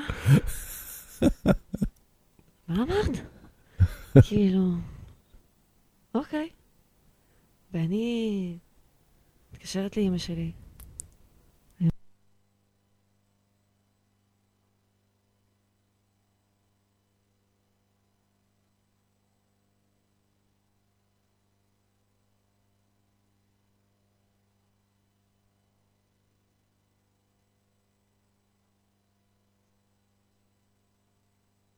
לדבר. ואני בכוונות אצלי במוח, מה שעובר לי, אני כבר ישר לא בונה עליו. אוקיי? אוקיי. אני אומרת, אוקיי, אני לא מאמינה בהפלות. כאילו, מי שרוצה שיעשה את זה, בחירה שלו. אבל אני כאילו תמיד לקחתי את זה ממה שלימדו אותי מהבית, כן. שהפלות זה אסור. ואם כבר, אם ילד מגיע לעולם, אז הוא צריך להגיע. הוא צריך להגיע. אז אני כבר תכננתי איך אני עושה את זה לבד. איך את מגדלת אותו לבד? כן. והוא הגיע לירושלים באוטו, אוטו הכי מפורק, אוקיי? אני מצטערת אם אתה שומע את זה. אבל... ויש דממה באוטו. ואני אומרת לו, תשמע, אני בהיריון. הוא אומר, ידעתי, ידעתי. ופתאום אני קולטת אצלו תגובה שהיא לא חיובית. מתאימה לתוכנית שלי, שכבר העברתי את זה במוח, כן? אהה. שהוא שמח והוא מתלהב. אז תראה, לא, בשבילו. בשבילו זה גם, אני הבנתי שהוא פשוט הבין את זה לפי העניין הזה של אנחנו צריכים לדבר. אוקיי. הוא גם בן אדם חכם, הוא יודע לחבר אחד ועוד אחד. כנראה שבגלל זה התחברתם. כן, יכול להיות. um, ו... הוא גם, אני חושבת שהוא גם קיבל את זה מתוך של אין ברירה, מהמם. אבל אה, אבל לוקח אחריות. לא, הוא לוקח אחריות. זה משהו שאני לא ציפיתי. מהמם. אף אחד לא ציפה. האמת שנגיד, במיוחד גם אמא שלי, לא ציפינו שני... הוא לקח את זה ממש ברצינות, איזה יופי. והוא הציע לי נישואים אחרי כמה, אחרי חודש. מהמם. ואתה מבין, זה שני הדגשים שאני... כשהייתי קטנה ידעתי, אני לא רוצה ילדים ואני לא רוצה חתונה. והנה זה בא, והנה זה בא, שתיים פלוס אחד, כאילו שתיים במחיר של אחד. כן. ואני מבינה שאוקיי, אני יודעת שאני הולכת ללדת את הילד הזה, כן. אבל יש לי לחץ שאנשים רוצים שאני אתחתן כדי שהילד לא יהיה ממזר או משהו. אהה. אז uh, עוד פעם, הולכים נגד הזרם, נגד העקרונות של עצמי, או דברים שאמרתי לעצמי, ו... מתחתנת למרות, בגלל שהסביבה מצפה. כן, אבל למרות שהייתה לי חתונה ממש יפה, איזה יופי. זה היה בקפריסין, מקסים. התעוררנו בשבע, אכלנו ארוחת בוקר בשמונה, בתשע היינו ב... בוא נקרא לזה חופה, או חדר חתונות. אוקיי. עומד שם מריו, כזה עם שפם, כזה יווני או קפריסי, איך ש... קפריסאי. קפריסאי. אז אה, לא, דווקא היה נותן יותר vibe של יווני. ומחתן אותנו. ואחר כך ב-12 הלכנו ל-KFC וזה. חתונה, כמו שאתה יודע, לי זה לגמרי מתאים. בלי יפה. שום דבר מיותר, גם טיול על הדרך, מקסים. וזהו. אנחנו חוזרים לארץ, אה, בוא נגיד, ו... נשואים? זה נישואים, ואתה מבין שלא השתנה יותר מדי. זה רק על הנייר בעצם, הנישואים. רק על הנייר. והכל אותו דבר. פשוט עכשיו אתה לומד להכיר את עצמך, אתה אומר, שם נכנסת הפאניקה. רגע, אני הולכת להיות אימא. רגע. רגע, ומה עם ה- עם הגב? איזה גב? מג"ב, הצבא. אה, מג"ב, נו, תראה, אני לא יכולתי, אני כמה שרציתי להישאר קצונה, הוא פשוט... הוא אמר לי, את רוצה, תשארי פה במשרד. אמרתי, "אני-" זאת אומרת, מהרגע שבעצם אה, ידעת שאת בהיריון, דיווחת להם, דיווחתי להם, וזה, תחשוב, אתה הולך בשבוע חמש, אתה צריך, אם אתה רוצה לצאת מהצבא, יש לך שם את העמותה הזאת של, אני לא זוכרת איך קוראים לה, אבל אוקיי. חיילות, יש להם אפשרות, הרי נותנים להם, אם את רוצה לעשות הפלה, כן, או להשתחרר. או להשתחרר, אבל לדעת בדיוק אם את בהיריון, זה בשבוע חמש, ברגע שאפשר לראות את הדופק של התינוק. אוקיי. והמכשירים שם בצבא כאלו היו, אתה יודע, שנות ה... זה הדוגמה הראשונה של המכשירים. ואז אני זוכרת שהיא לא מצאה את הדופק, ואז אמרה, לא, אני הולכת להביא מכשיר אחר. הלכנו לחדר אחר, ואז היה דופק. ואז היה דופק. וואו. ואז אה, אומרים לי, מה את, מה, את משאירה? או את לא משאירה? אמרתי, אני משאירה. לא, לא, לא לקחתי אפילו שנייה לחשוב, אני משאירה. יפה מאוד. ומשם, אתה יודע, זה פתאום, רגע, עכשיו אני צריכה לעזוב את הצבא שאני כל כך אוהבת. אני צריכה לעבוד. רגע, כן. אני, אין לי, אני, אני בצבא, אין לי, אני גרה כרגע עם מישהו שאני מכירה אותו חצי שנה. אוקיי. מצד שני, יש לך בן זוג. הבן זוג שאני מכירה חצי שנה. אה, זה איתו. אוקיי, כן, אני... אוקיי. זה אומר שאני, כ- רוב הסיכויים עכשיו הולכים להציע לי נישואים, אז אני אצטרך להתחתן גם עכשיו. אני הולכת להיות אימא. רגע, איך אני אהיה אימא? אם לא הייתה לי דוגמה של אימהות לרגע, אז ואני בסך הכל ילדה עוד. כן, אני, מה אני עושה? וואו, זה... זה היה מפחיד.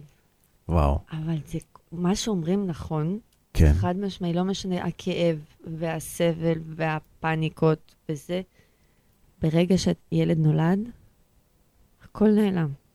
איזה יופי, הכל נעלם. איזה יופי. ואז אני... מדהים רק כדי להגיע לרגע הזה.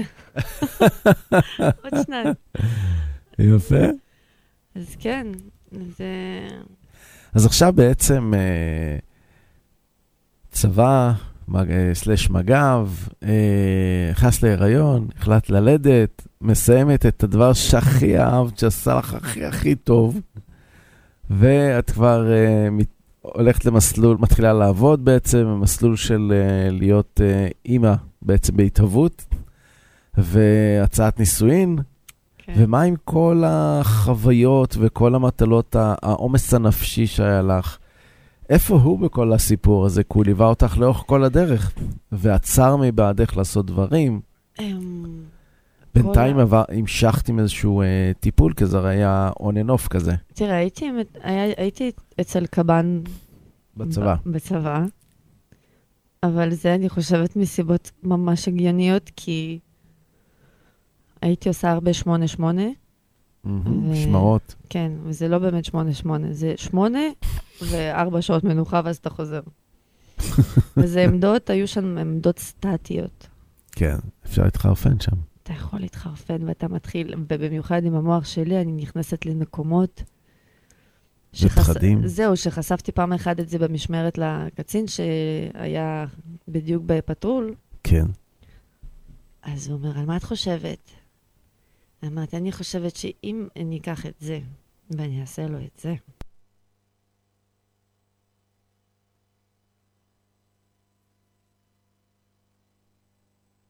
מוציא אותי לחופשה. כן. אחר כך חוזרים, עוד שיחה עם קב"ן, הוא אומר, טוב, תשמעי, בסדר, יש לך כמו קצת דפוק, אבל uh, מתאים, הכל טוב. אמרתי, סבבה, אני לא חשבתי אחרת. אני יודעת שהכל טוב. חד משמעי. ו... אבל אה, אחרי כל ה... כשנכנסתי כבר, אתה יודע, כבר כשיצאתי מזה, ה- הבן זוג שלי לא כל כך, באותה תקופה לא כל כך האמין בטיפולים פסיכולוגיים, והוא גם בא ממשפחה שמאוד לא, גם משפחה סובייטית שבאה מרוסיה, שפסיכולוג, מה פתאום? אה, זה-. כן. זה אומר שיש לך איזה משהו לא טוב בבית. כן, אז אה, הוא החליט שפחות טוב שתהיי אז שם. כאילו זה לא משנה אם הייתי אומרת לו דברים, או שמספרת מה חוויתי. הייתי רואה אצלו מצבים שאני מבינה שהוא לא מבין על מה אני מדברת. וואו. מה? והחוסר ההבנה הזאתי, זה מה שהגיע לחוסר תקשורת. וחוסר תקשורת הביא לפירוק בית, לגירושים, כן. אחרי. שלושה ילדים. אחרי שלושה ילדים, כל כך, וואו, תשמע, למרות שהגנטיקה, תודה לך. אז אה, זה יפה מאוד שאת יודעת לומר תודה. זה מאוד חשוב. כי בהמשך אני, אני מאוד מגלה שעל כל, אם אני חוזרת לכל מצב שקצת, בוא נקרא לו, תקע אותי, כן. לא רק הריון, כן? פשוט תקע אותי במצבים, אני אומרת על זה תודה. כי זה שיעור. שיעור משמעותי כי לחיים. אני כבר עברתי את השיעור הזה, וזה כמו לכתוב uh, מצגת, ואז לקרוא אותה רק כשאתה מציג אותה. ואז אתה כבר מקבל את המחיאות כפיים. אז, ואתה אומר להגיד על זה תודה. זה היה כן. קשה, זה נרשם בדם, דמעות וזיעה, ו... אבל אתה אומר תודה על זה. ואם אנחנו ניקח את זה לעולם שממנו באת, עולם הצבא, כמו שאומרים, קשה באימונים, קל בקרב. אבל כשאתה מגיע לקרב, זה אבל לא מה הסיפוק- שלמדת באימונים. לגמרי.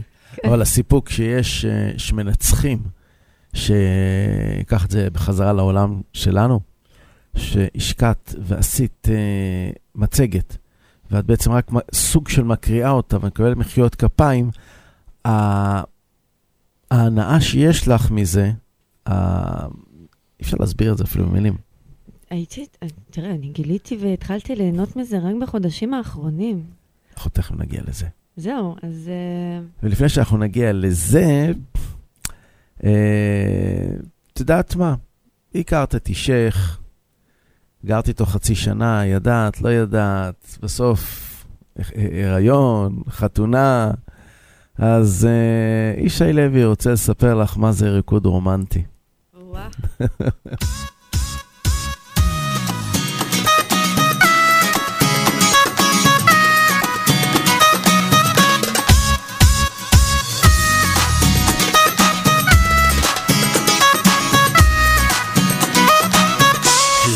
איך התאהבתי בך נערה, חצי אחד שלך פגע בי במטרה, ומיד לך התמכרתי, איך זה קרה? את חיי הפכת משקט לסערה, את משגעת, במבטך אני כל כך רוצה לדעת, מה בליבך תרקדי איתי הלילה ריקוד רומנטי לאור ירח.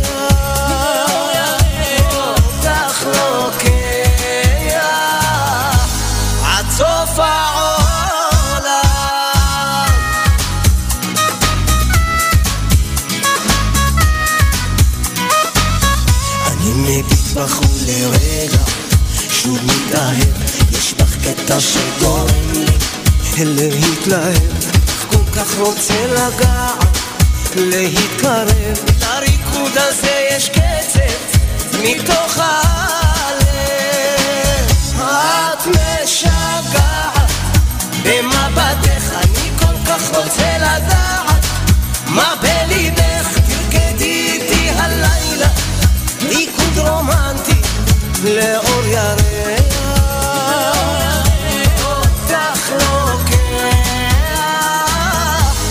עד סוף העולם.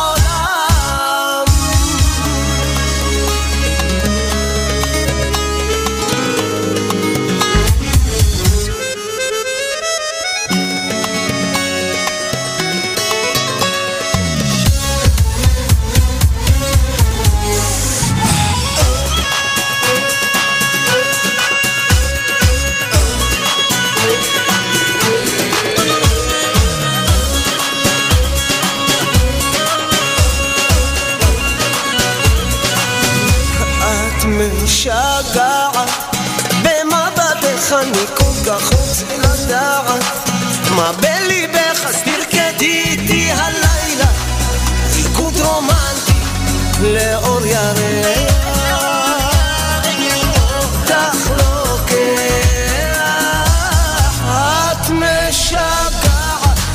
במבטך אני כל כך רוצה לדעת מה בליבך אז תרקדי איתי בלילה. ריקוד רומנטי לאור ירח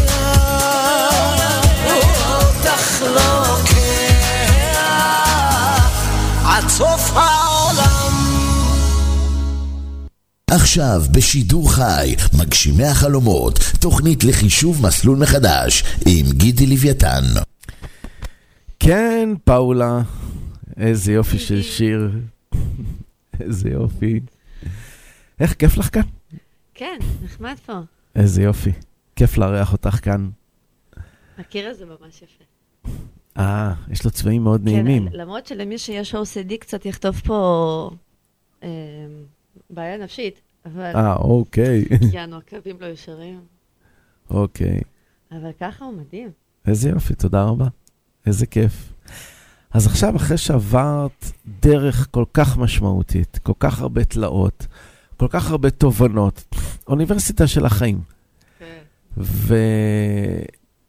וקרה עכשיו, סוף סוף, אני חושב שז, שזו המתנה הכי גדולה שיכולת לקבל, כן.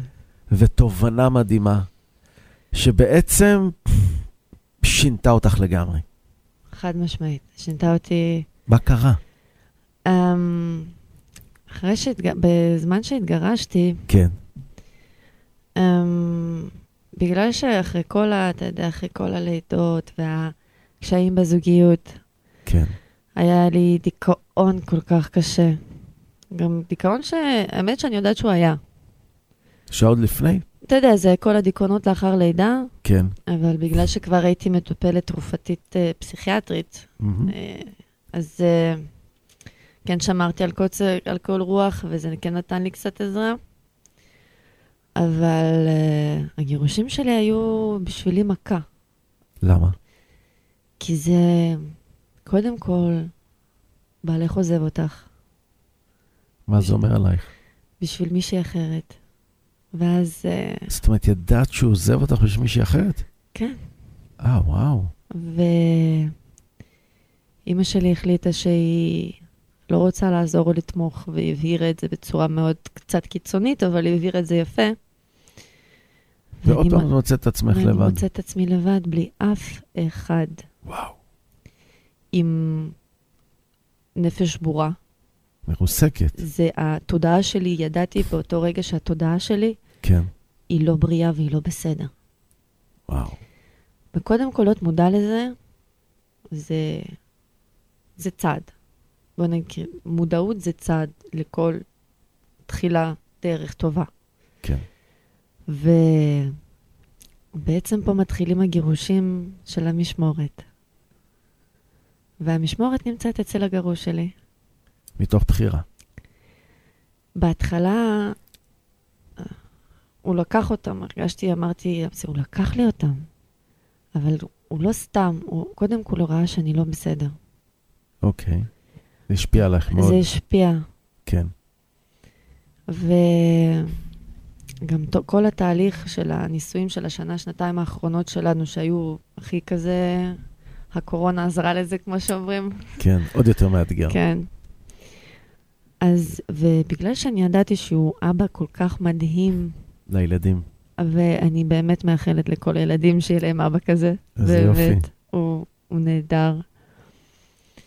וידעתי שילדים יכולים לקבל ממנו הרבה יותר ממה שאני כרגע בתור אישה שבורה יכולה לתת. יכולה לתת. וואו.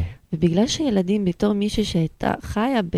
כשאימא הייתה לא בסדר, מהמם. והיה לה קשה, אני ראיתי את זה. ואז אז החלטת ידעתי ש... לשחרר. אני ידעתי לשחרר. וואו. וזה זה לא מובן מאליו. לא מובן מאליו. איזה ואתה יודע, תעצומות נפש אדירות. פתאום, אתה יודע, אני... הלילה הראשון שאני ישנתי ברציפות, כן. לא הייתי צריכה לקום, אני לא ישנתי. אני... ל... כל פעם רצתי לחדר של הילדים, או שבדקתי אם הכל בסדר, ולאט לאט זה שחרר. ואז הגענו למסקנה ש... הגענו להחלטה ביחד שבאמת עדיף שהילדים יהיו אצלו, כן. כי גם הבת זוג שלו היא באמת אישה נהדרת. היא, ראיתי, קיבלה את הילדים כל כך בחיבוק גדול, והיא כל כך דואגת להם, ואני רואה את. האכפתיות. אז כמובן ש... ממש מרגש. כן. ופה זה קצת סגירת מעגל, כשראיתי את אימא שלי קצת uh, משחררת את אחי, כדי ש... לעזור לי בעצם, שאני יודעת מהמם. שזה לא היה לה קל, והיום אני יודעת עד כמה שזה היה לא קל. זה היה, זה סכין בלב, זה פשוט לוקחים לך את החלק שאתה יצרת, מהמם. ואתה let it go, וואו. כמו איזה שאמרה אישה אלזה. עוצמתית. אז, אמ, ובגלל שהייתי במצב אה, קצת טראומטי מכל הגירושים, וידעתי שעברתי לא מעט בחיים, ולמרות שבכל הסיפור חיי פה צנזרתי וצמצמתי המון דברים, כן. אמ, הייתי הולכת לפסיכולוג. הייתי הולכת לאחד, ולא התחברתי. ראיתי שאנחנו עוד פעם חוזרים לאותו לופ. חיפשת אחר. חיפשתי אחר. כמה עברת עד שמצאת את ה... אני עברתי אולי איזה שלושה פסיכולוגים. והרביעי בעצם הוא זה ש... והרביעית היא... האמת שזה מפתיע שהיא אישה רוסיה, מהמם. אישה גדולה כזאת צבעונית. ו... ושם פחות הרגשתי אצל פסיכולוג, האמת. זו פעם הראשונה שאני לא... והיא כן בהתחלה אמרת, טוב, בסדר, בואי ננסה לעבוד על הטראומות שלך וזה, אבל הייתה גישה פה קצת אחרת. אני מאוד הבנתי, ומהר מאוד היא גילתה משהו, אבל... היא מאוד גילתה, כי כל פעם שהיא נכנסה איתי, בוא נגיד, קוראים לזה להיכנס לחדר של העבר, מהמם. והיא לא ראתה שם על הפרצוף שלי טראומה. היא לא ראתה שאת סובלת. שאני סובלת. היא פשוט ראתה שם אי מודעות למצב.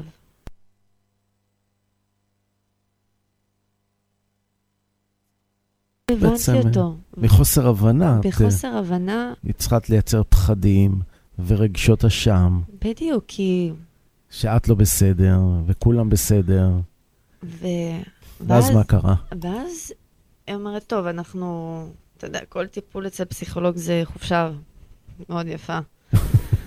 אז אה, אחרי כמה אה, טיפולים אצלה, פתאום אני קולטת שהיא שואלת אותי שאלות הרבה יותר אחרת, והיא כבר לא פונה לי לטראומות.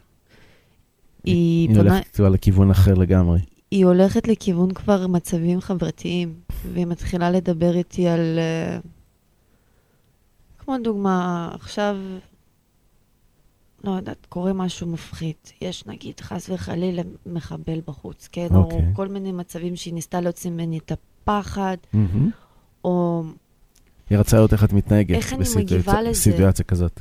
והיא ראתה בתגובות שלי שהן מאוד... אה, שהיה לי מאוד חשוב, ברגע שאני אומרת לה מה אני חושבת, היא קלטה על זה שאני מאוד מסתכלת לה על הבעות פנים, מנסה שאת לקלוט. מנסה לקרוא אותה. בגלל שהיא לא אומרת, היא סוג שנותנת לי שאלה, מה היית עושה אם היה קורה XYZ? בוא נתקדם, כי אנחנו ממש מתחילים כבר להיות uh, קצרים אה, בזמן. אוקיי, סליחה. ובסופו של אומרת לי, טוב, אה, פאולה, אני חושבת שדרכנו נפרדות. אם את רוצה, אני פה. אבל יש לך תסמונת, וזו תסמונת לא ידועה בקרב מבוגרים כבר. יש לך אספרגר, אוקיי. ותקחי את זה כמשהו שיש לך כוחות על. את, וואו. את, אה, את משהו מיוחד, ואת הולכת וואו. ליהנות מזה. ואז היא מסבירה לי בעצם שזה בן אדם שלא מבין ויש לו קושי להבין סיטואציות חברתיות, כן.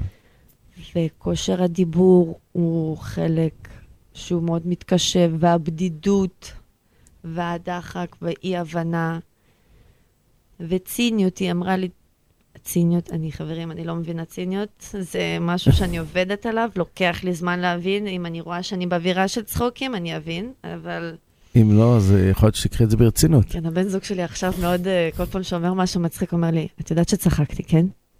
איזה חמוד. כן, הוא... וזהו, ואני לומדת לגלות את עצמי מחדש. וואו, איזה כיף.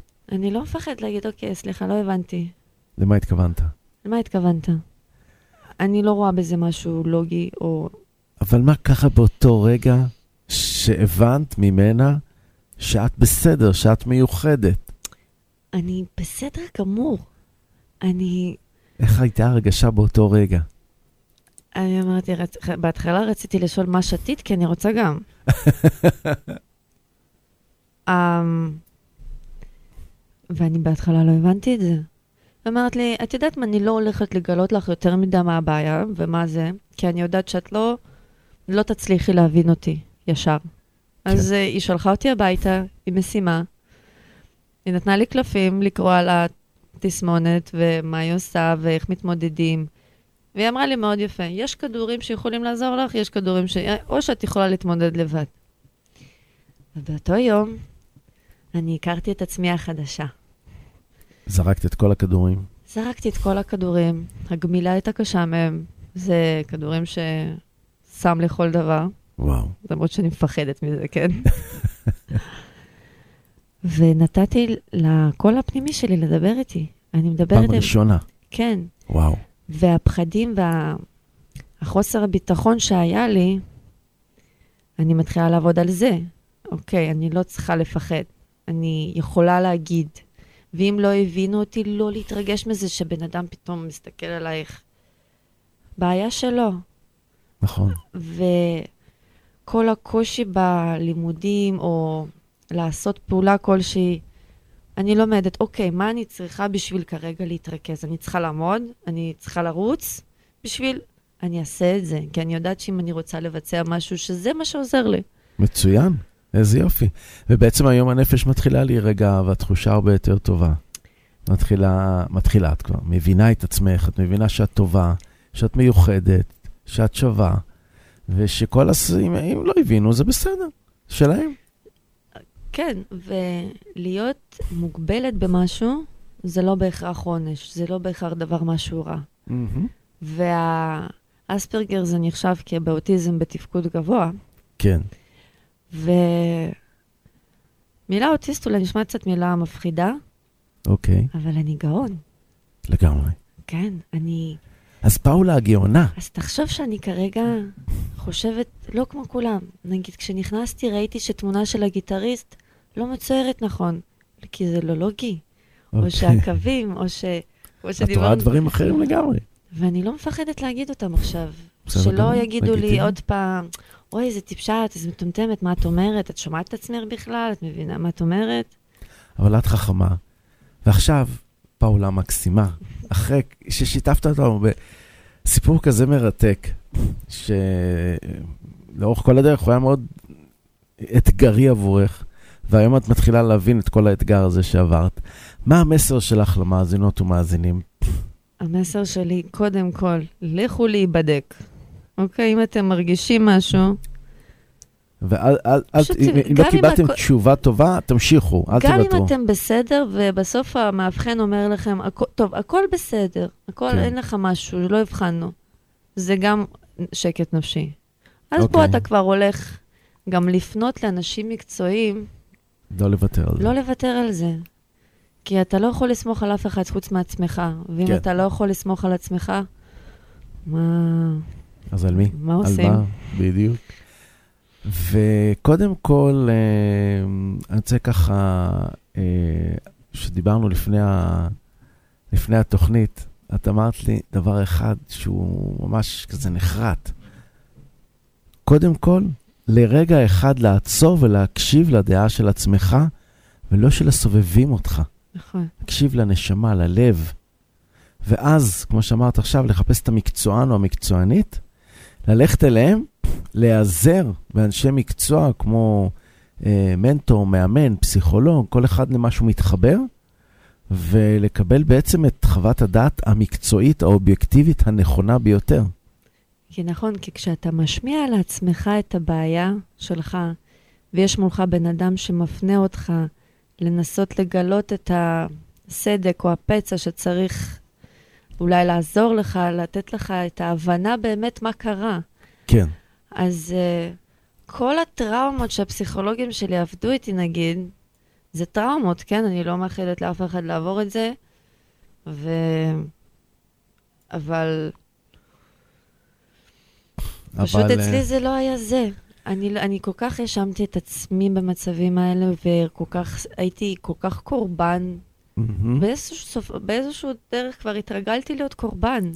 שזה ממש עצוב לשמוע את זה. כן. זאת אומרת שאם עכשיו לא, אותה פסיכולוגית לא הייתה מגלה, בעצם סביר להניח שלאורך כל חייך היית אה, קורבן. נכון. וואו. מה שכן, זה, זה כן משהו שהוא גנטי, כן. או שאפשר לתפוס את זה בהיריון. באמת? כן. איך? זה דרך חיידק כלשהו. זה קצת נשמע מפחיד, זה כן. לא. זה, זה כמו לקבל עקיצה של עכביש ולהפוך לספיידרמן. הופה. כן. זה יכול להיות מעניין. נכון. אז uh, פשוט בגלל הכל הייאוש של הדיבור וחוסר, שאתה מבין שאנשים לא מבינים אותך, אז uh, אתה, לא, אתה לא מדבר עם עצמך גם. מהמם. ואתה דוחק את כל המחשבות שכולם אומרים שזה מטומטם או לא הגיוני, אז אתה משתדל גם לא לחשוב על זה. שזה בעצם אה, הדבר הכי גרוע. נכון. ו... וזהו, יש לי כוחות על. מקסים. כן. והיום בעצם את לוקחת את החיים אה, בקלות רבה יותר. תראה, זה עבודה. זה עדיין uh, לעבוד על. על הביטחון העצמי, על פתאום לדבר, או להשמיע דעה, או להגיד לא. כן, זה שזה משהו- בסדר להגיד שזה לא. בסדר להגיד לא. מהמם. זו עבודה קשה, וואו. וזה מאוד מאתגר. וכל יום אצלי הוא כמו... אתגר חדש. אתגר חדש. אבל יש לציין שאת עושה את זה, את עושה את זה מדהים. ומי שלא מכיר אותך, אני חושב שאין לו כמעט סיכוי בכלל להבין מה עבר עלייך, ושיש לך אה, איזושהי מגבלה כזו או אחרת, כי את מלאה, שופעת באנרגיה, ב- בתשוקה לחיים, שזה מדהים. נכון. שזה מדהים, אי אפשר בכלל לחלום שעברת משהו כזה, או שיש לך משהו כזה ברקע. גידי, התשוקה הזאת לא הייתה לי לפני שנה. לא הייתה לי. ממש לא הייתה. היא הגיעה ממש אחרי היא- שהרופאה גילה זה- לך? זה לא רק, לא היה לי את החשק לחיות, לא היה לי. לא היה לי כוח לקום בבוקר. הייתי כל כך בדאון. כן. ואז אתה מבין שאוקיי, את בדאון, סבבה, עברנו. עכשיו, יאללה, מתעוררים, לוקחים קדימה. את הדברים בידיים. את סך הכל קצת מיוחדת, אל תשוויצי בזה יותר מדי, אבל יאללה, איזה יופי. קדימה, את... איזה אה, גישה. הכל קטן עלייך. מקסים. מאזינות ומאזינים, תקשיבו טוב לפאולה. קמתם כזה מיואשות טיפה, עם אה, מצב רוח לא טוב, תגידו, אוקיי, אני מיוחדת, וזה בסדר, וזה שלי, והנה, תנו לעצמכם אה, חמש דקות, תרגישו את זה, תחוו את זה, אחרי חמש דקות תקפצו מהמיטה, קדימה, צאו ליום, תתקלחו, תתארגנו, ותתחילו את היום שלכם. אחרי שתתחילו כבר תשכחו בכלל שזה, שזה היה בבוקר. לא רק, יש לך את החמש דקות האלו שאת לא רוצה לקום וזה. קודם כל, את יכולה לה- להבין למה את לא רוצה לקום? מה, מה עוצר אותך? אולי את לא באמת צריכה לעשות את זה. מהמם. ברגע שאת מקשיבה לעצמך חמש דקות, גם אם את חושבת שזה לא הגיוני מה שאת חושבת, כן. תעשי את זה. תעשי, יפה. זה לא סתם. מקסים. פאולה, את פשוט מקסימה, ואת רק אה, אה, דוגמה, דוגמה ומופת ל, לאדם שיכול. נכון שחווית אה, חלק גדול מחייך אה, ב, ב, בתחושות אה, אשם, רגשות אשם, ובעצם שאת לא בסדר, ו, ופתאום באה פסיכולוגית אחת, שדיברה איתך, אחת שמבינה, שהיא מקצוענית, שיש לה ראש פתוח, חשיבה נכונה, ועוד פעם את שואלת אותי את השאלות האלה, ואז היא פתאום הבינה שיש פה משהו. היא התחילה לשאול אותך שאלות אחרות, ולקחה אותך מהר מאוד למקומות אחרים, והיא פתאום גיל... ומהר מאוד היא גילתה שאת אישה חכמה, כן. ושאת מיוחדת, ושאף אחד לא ראה את זה בכלל. נכון. הם ראו את הדברים השליליים, כי הם, אותם אנשים שהיו סביבך, לא הבינו בכלל מי את ומה מה את. רציתי להגיד, או... כן. עכשיו, לפעמים גם לא להגיד שום דבר, זה מה זה יכול להיות משפט חכם? לגמרי. פשוט- לא תמיד צריך לדבר. אפשר, השתיקה יש לה את השפה המדהימה שלה. וגם שהחבר הכי טוב שלך זה קודם כל אתה. לגמרי. צריכה לאהוב את עצמך, להאמין בעצמך. וזה בעצם עכשיו אה, החלק החדש של חייך, שאת משמעית. לומדת, ואני אהיה סוף סוף אה, גם מוקפת באנשים שאני רוצה ושמבינים אותי, ושאוהבים אותך כמו שאת. ושאוהבים אותי ומקבלים אותי כמו שאני. וגם בעבודה מתחילים להשתנות בדברים, וזה סוג של להיוולד מחדש. איזה כיף. וזה לכל בוקר לקום עם תשוקה חדשה, כן. עם כיף, כי את יודעת אני שהולכת הולכת להיות... לגלות משהו חדש היום. איזה יופי. מקסים. פשוט נפלא. אז uh, משפט אחרון ככה למאזינות, מאזינים, להעצים אותם ככה, חבר'ה. הכל אפשרי. חד משמעי, הכל אפשרי. חיים רק פעם אחת. נכון. אנחנו לא יודעים מה קורה אחרי החיים, האם יש לנו נשמה, אין לנו נשמה, אנחנו עולים למעלה, למטה. אנחנו גם לא יודעים מה יהיה בעוד רגע. לא, הכל יכול לקרות. אז פשוט לחיות את היום. לחיות אותו כאילו זה היום האחרון שלך. וואו. כן. יופי, פאולה, קודם כל, אה, המון תודה שהגעת לאולפן, מאוד שמחתי לארח אותך בתוכנית מגשימי החלומות. תודה לך. בכיף, באהבה גדולה. תישארי איתנו כאן, אנחנו רק נסיים את התוכנית. וזהו, מאזינות ומאזינים, הייתה איתנו היום כאן פאולה, עם סיפור חיים מרתק ומעניין, שלמדנו ממנו המון. והמשפט האחרון של פאולה זה מה שאני אומר לכם, כל סוף תוכנית, שאנחנו מסיימים, כל תוכנית שמגיעה לסיומה, שהכל אפשרי עבור כל אחת וכל אחד מכם. תיקחו את זה איתכם לדרך. ותזכרו טוב, כשמאוד רוצים להגשים חלום, כשאתם רוצים להגשים חלום, יש לכם תשוקה אדירה, אתם מסוגלים לעבור כל דרך וכל אתגר על מנת להגשים את החלום שלכם. ותבטיחו לעצמכם לעולם, אבל לעולם אתם לא מוותרים על החלומות שלכם, כי הכל אפשרי עבור כל אחת וכל אחד מכם, מאזינות ומאזינים יקרים. זהו, אנחנו, אני כאן בשבילכם, לעזור לכם לנפץ את תקרת הזכוכית שלכם, להראות לכם את הדרך שלכם להשיג את ההישגים שלכם, לייצר את ההצלחות שלכם ולהגשים את עצמכם ואת החלומות שלכם. אתם מוזמנים לכתוב אליי לאימייל גידי.gpt.שטרודל.gmail.com ואני אשמח לעזור לכם, שתפו אותי, נהיה בקשר ואני אלווה אתכם להצלחות שלכם, למד אתכם איך לכתוב את החזון שלכם, איך לכתוב את תוכנית העבודה של החיים שלכם, איך לצאת לדרך, להפוך את החלומות שלכם למטרה ולהתחיל להגשים אותם. זהו, מאזינות ומאזינים, סיימנו להיום את תוכנית מגשימי החלומות וחישום מסלול מחדש, המשודרת כאן מאולפני רדיו סול ומועברת בשידור חי ברדיו ארץ הגולן. היה לי ממש כיף איתכם היום, והיה לי כיף לארח אותך, פאולה. היה ממש כיף. תודה רבה על האירוח. בכיף גדול. כאן איתכם מאחורי המיקרופון, גידי לוויתן, אני מאחל לכם סוף שבוע מקסים ומרתק, אבל לפני כן, קודם כל אני מודה לכם שהייתם כאן איתנו, ואנחנו ניפגש ביום חמישי הבא, בשעה 11 בבוקר, כאן באולפני רדיו סול, ונעביר לכם את השידור גם ברדיו ארץ הגולן. שיהיה לכם סוף שבוע מקסים, המשך יום נפלא. יום נהדר. ושבת, בדיוק, ושבת מבורכת. ופאולה, בשבילך, אני מקדיש לך שיר מקסים של אה, רולי דיקמן, שהוא מדבר על כוח הרצון.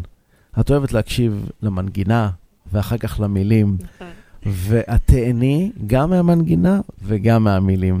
והשיר הזה מוקדש לך מכל הלב, באהבה גדולה, על העשייה המבורכת שלך, שלא עשית את זה בשביל אף אחד, אך ורק בשבילך, והיום את מאושרת, והאושר שלך מוקרן סביבך, ואת אור, דוגמה ומופת לכל הסובבים אותך ולכל מי ששומע אותך. תודה רבה. בכיף, שבת שלום ומבורך. שבת שלום.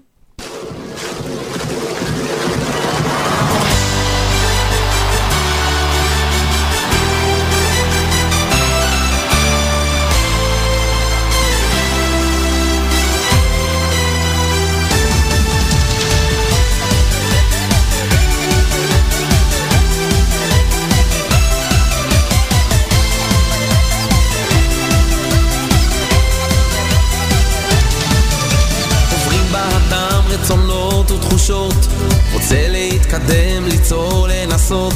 רוצה לעלות לפסגות, להגיע לתת מכל הלב להשפיע. אירועים לא צפויים, דברים משתנים. יש קצת תחושה שהחיים כל כך קשים. מרים את הידיים, חושב להתייאש. רואה את החסר ולא את מה שיש. ויש כל אחד שקורא לך אל תיפול שלא יכול. יש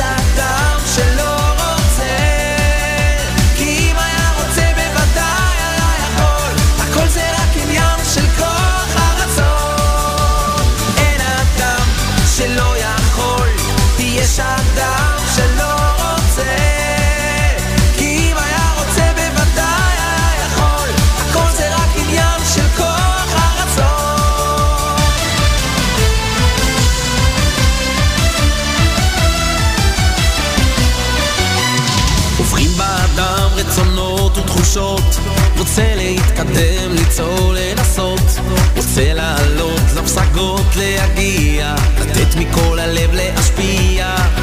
אל תחשוש מנפילה, סמן המטרה. זכור כי בידך מונחת הבחירה. אם אתה שואף, אם אתה רוצה בכוח הרצון תשיג את שתרצה. ויש כל אחד שקורא לך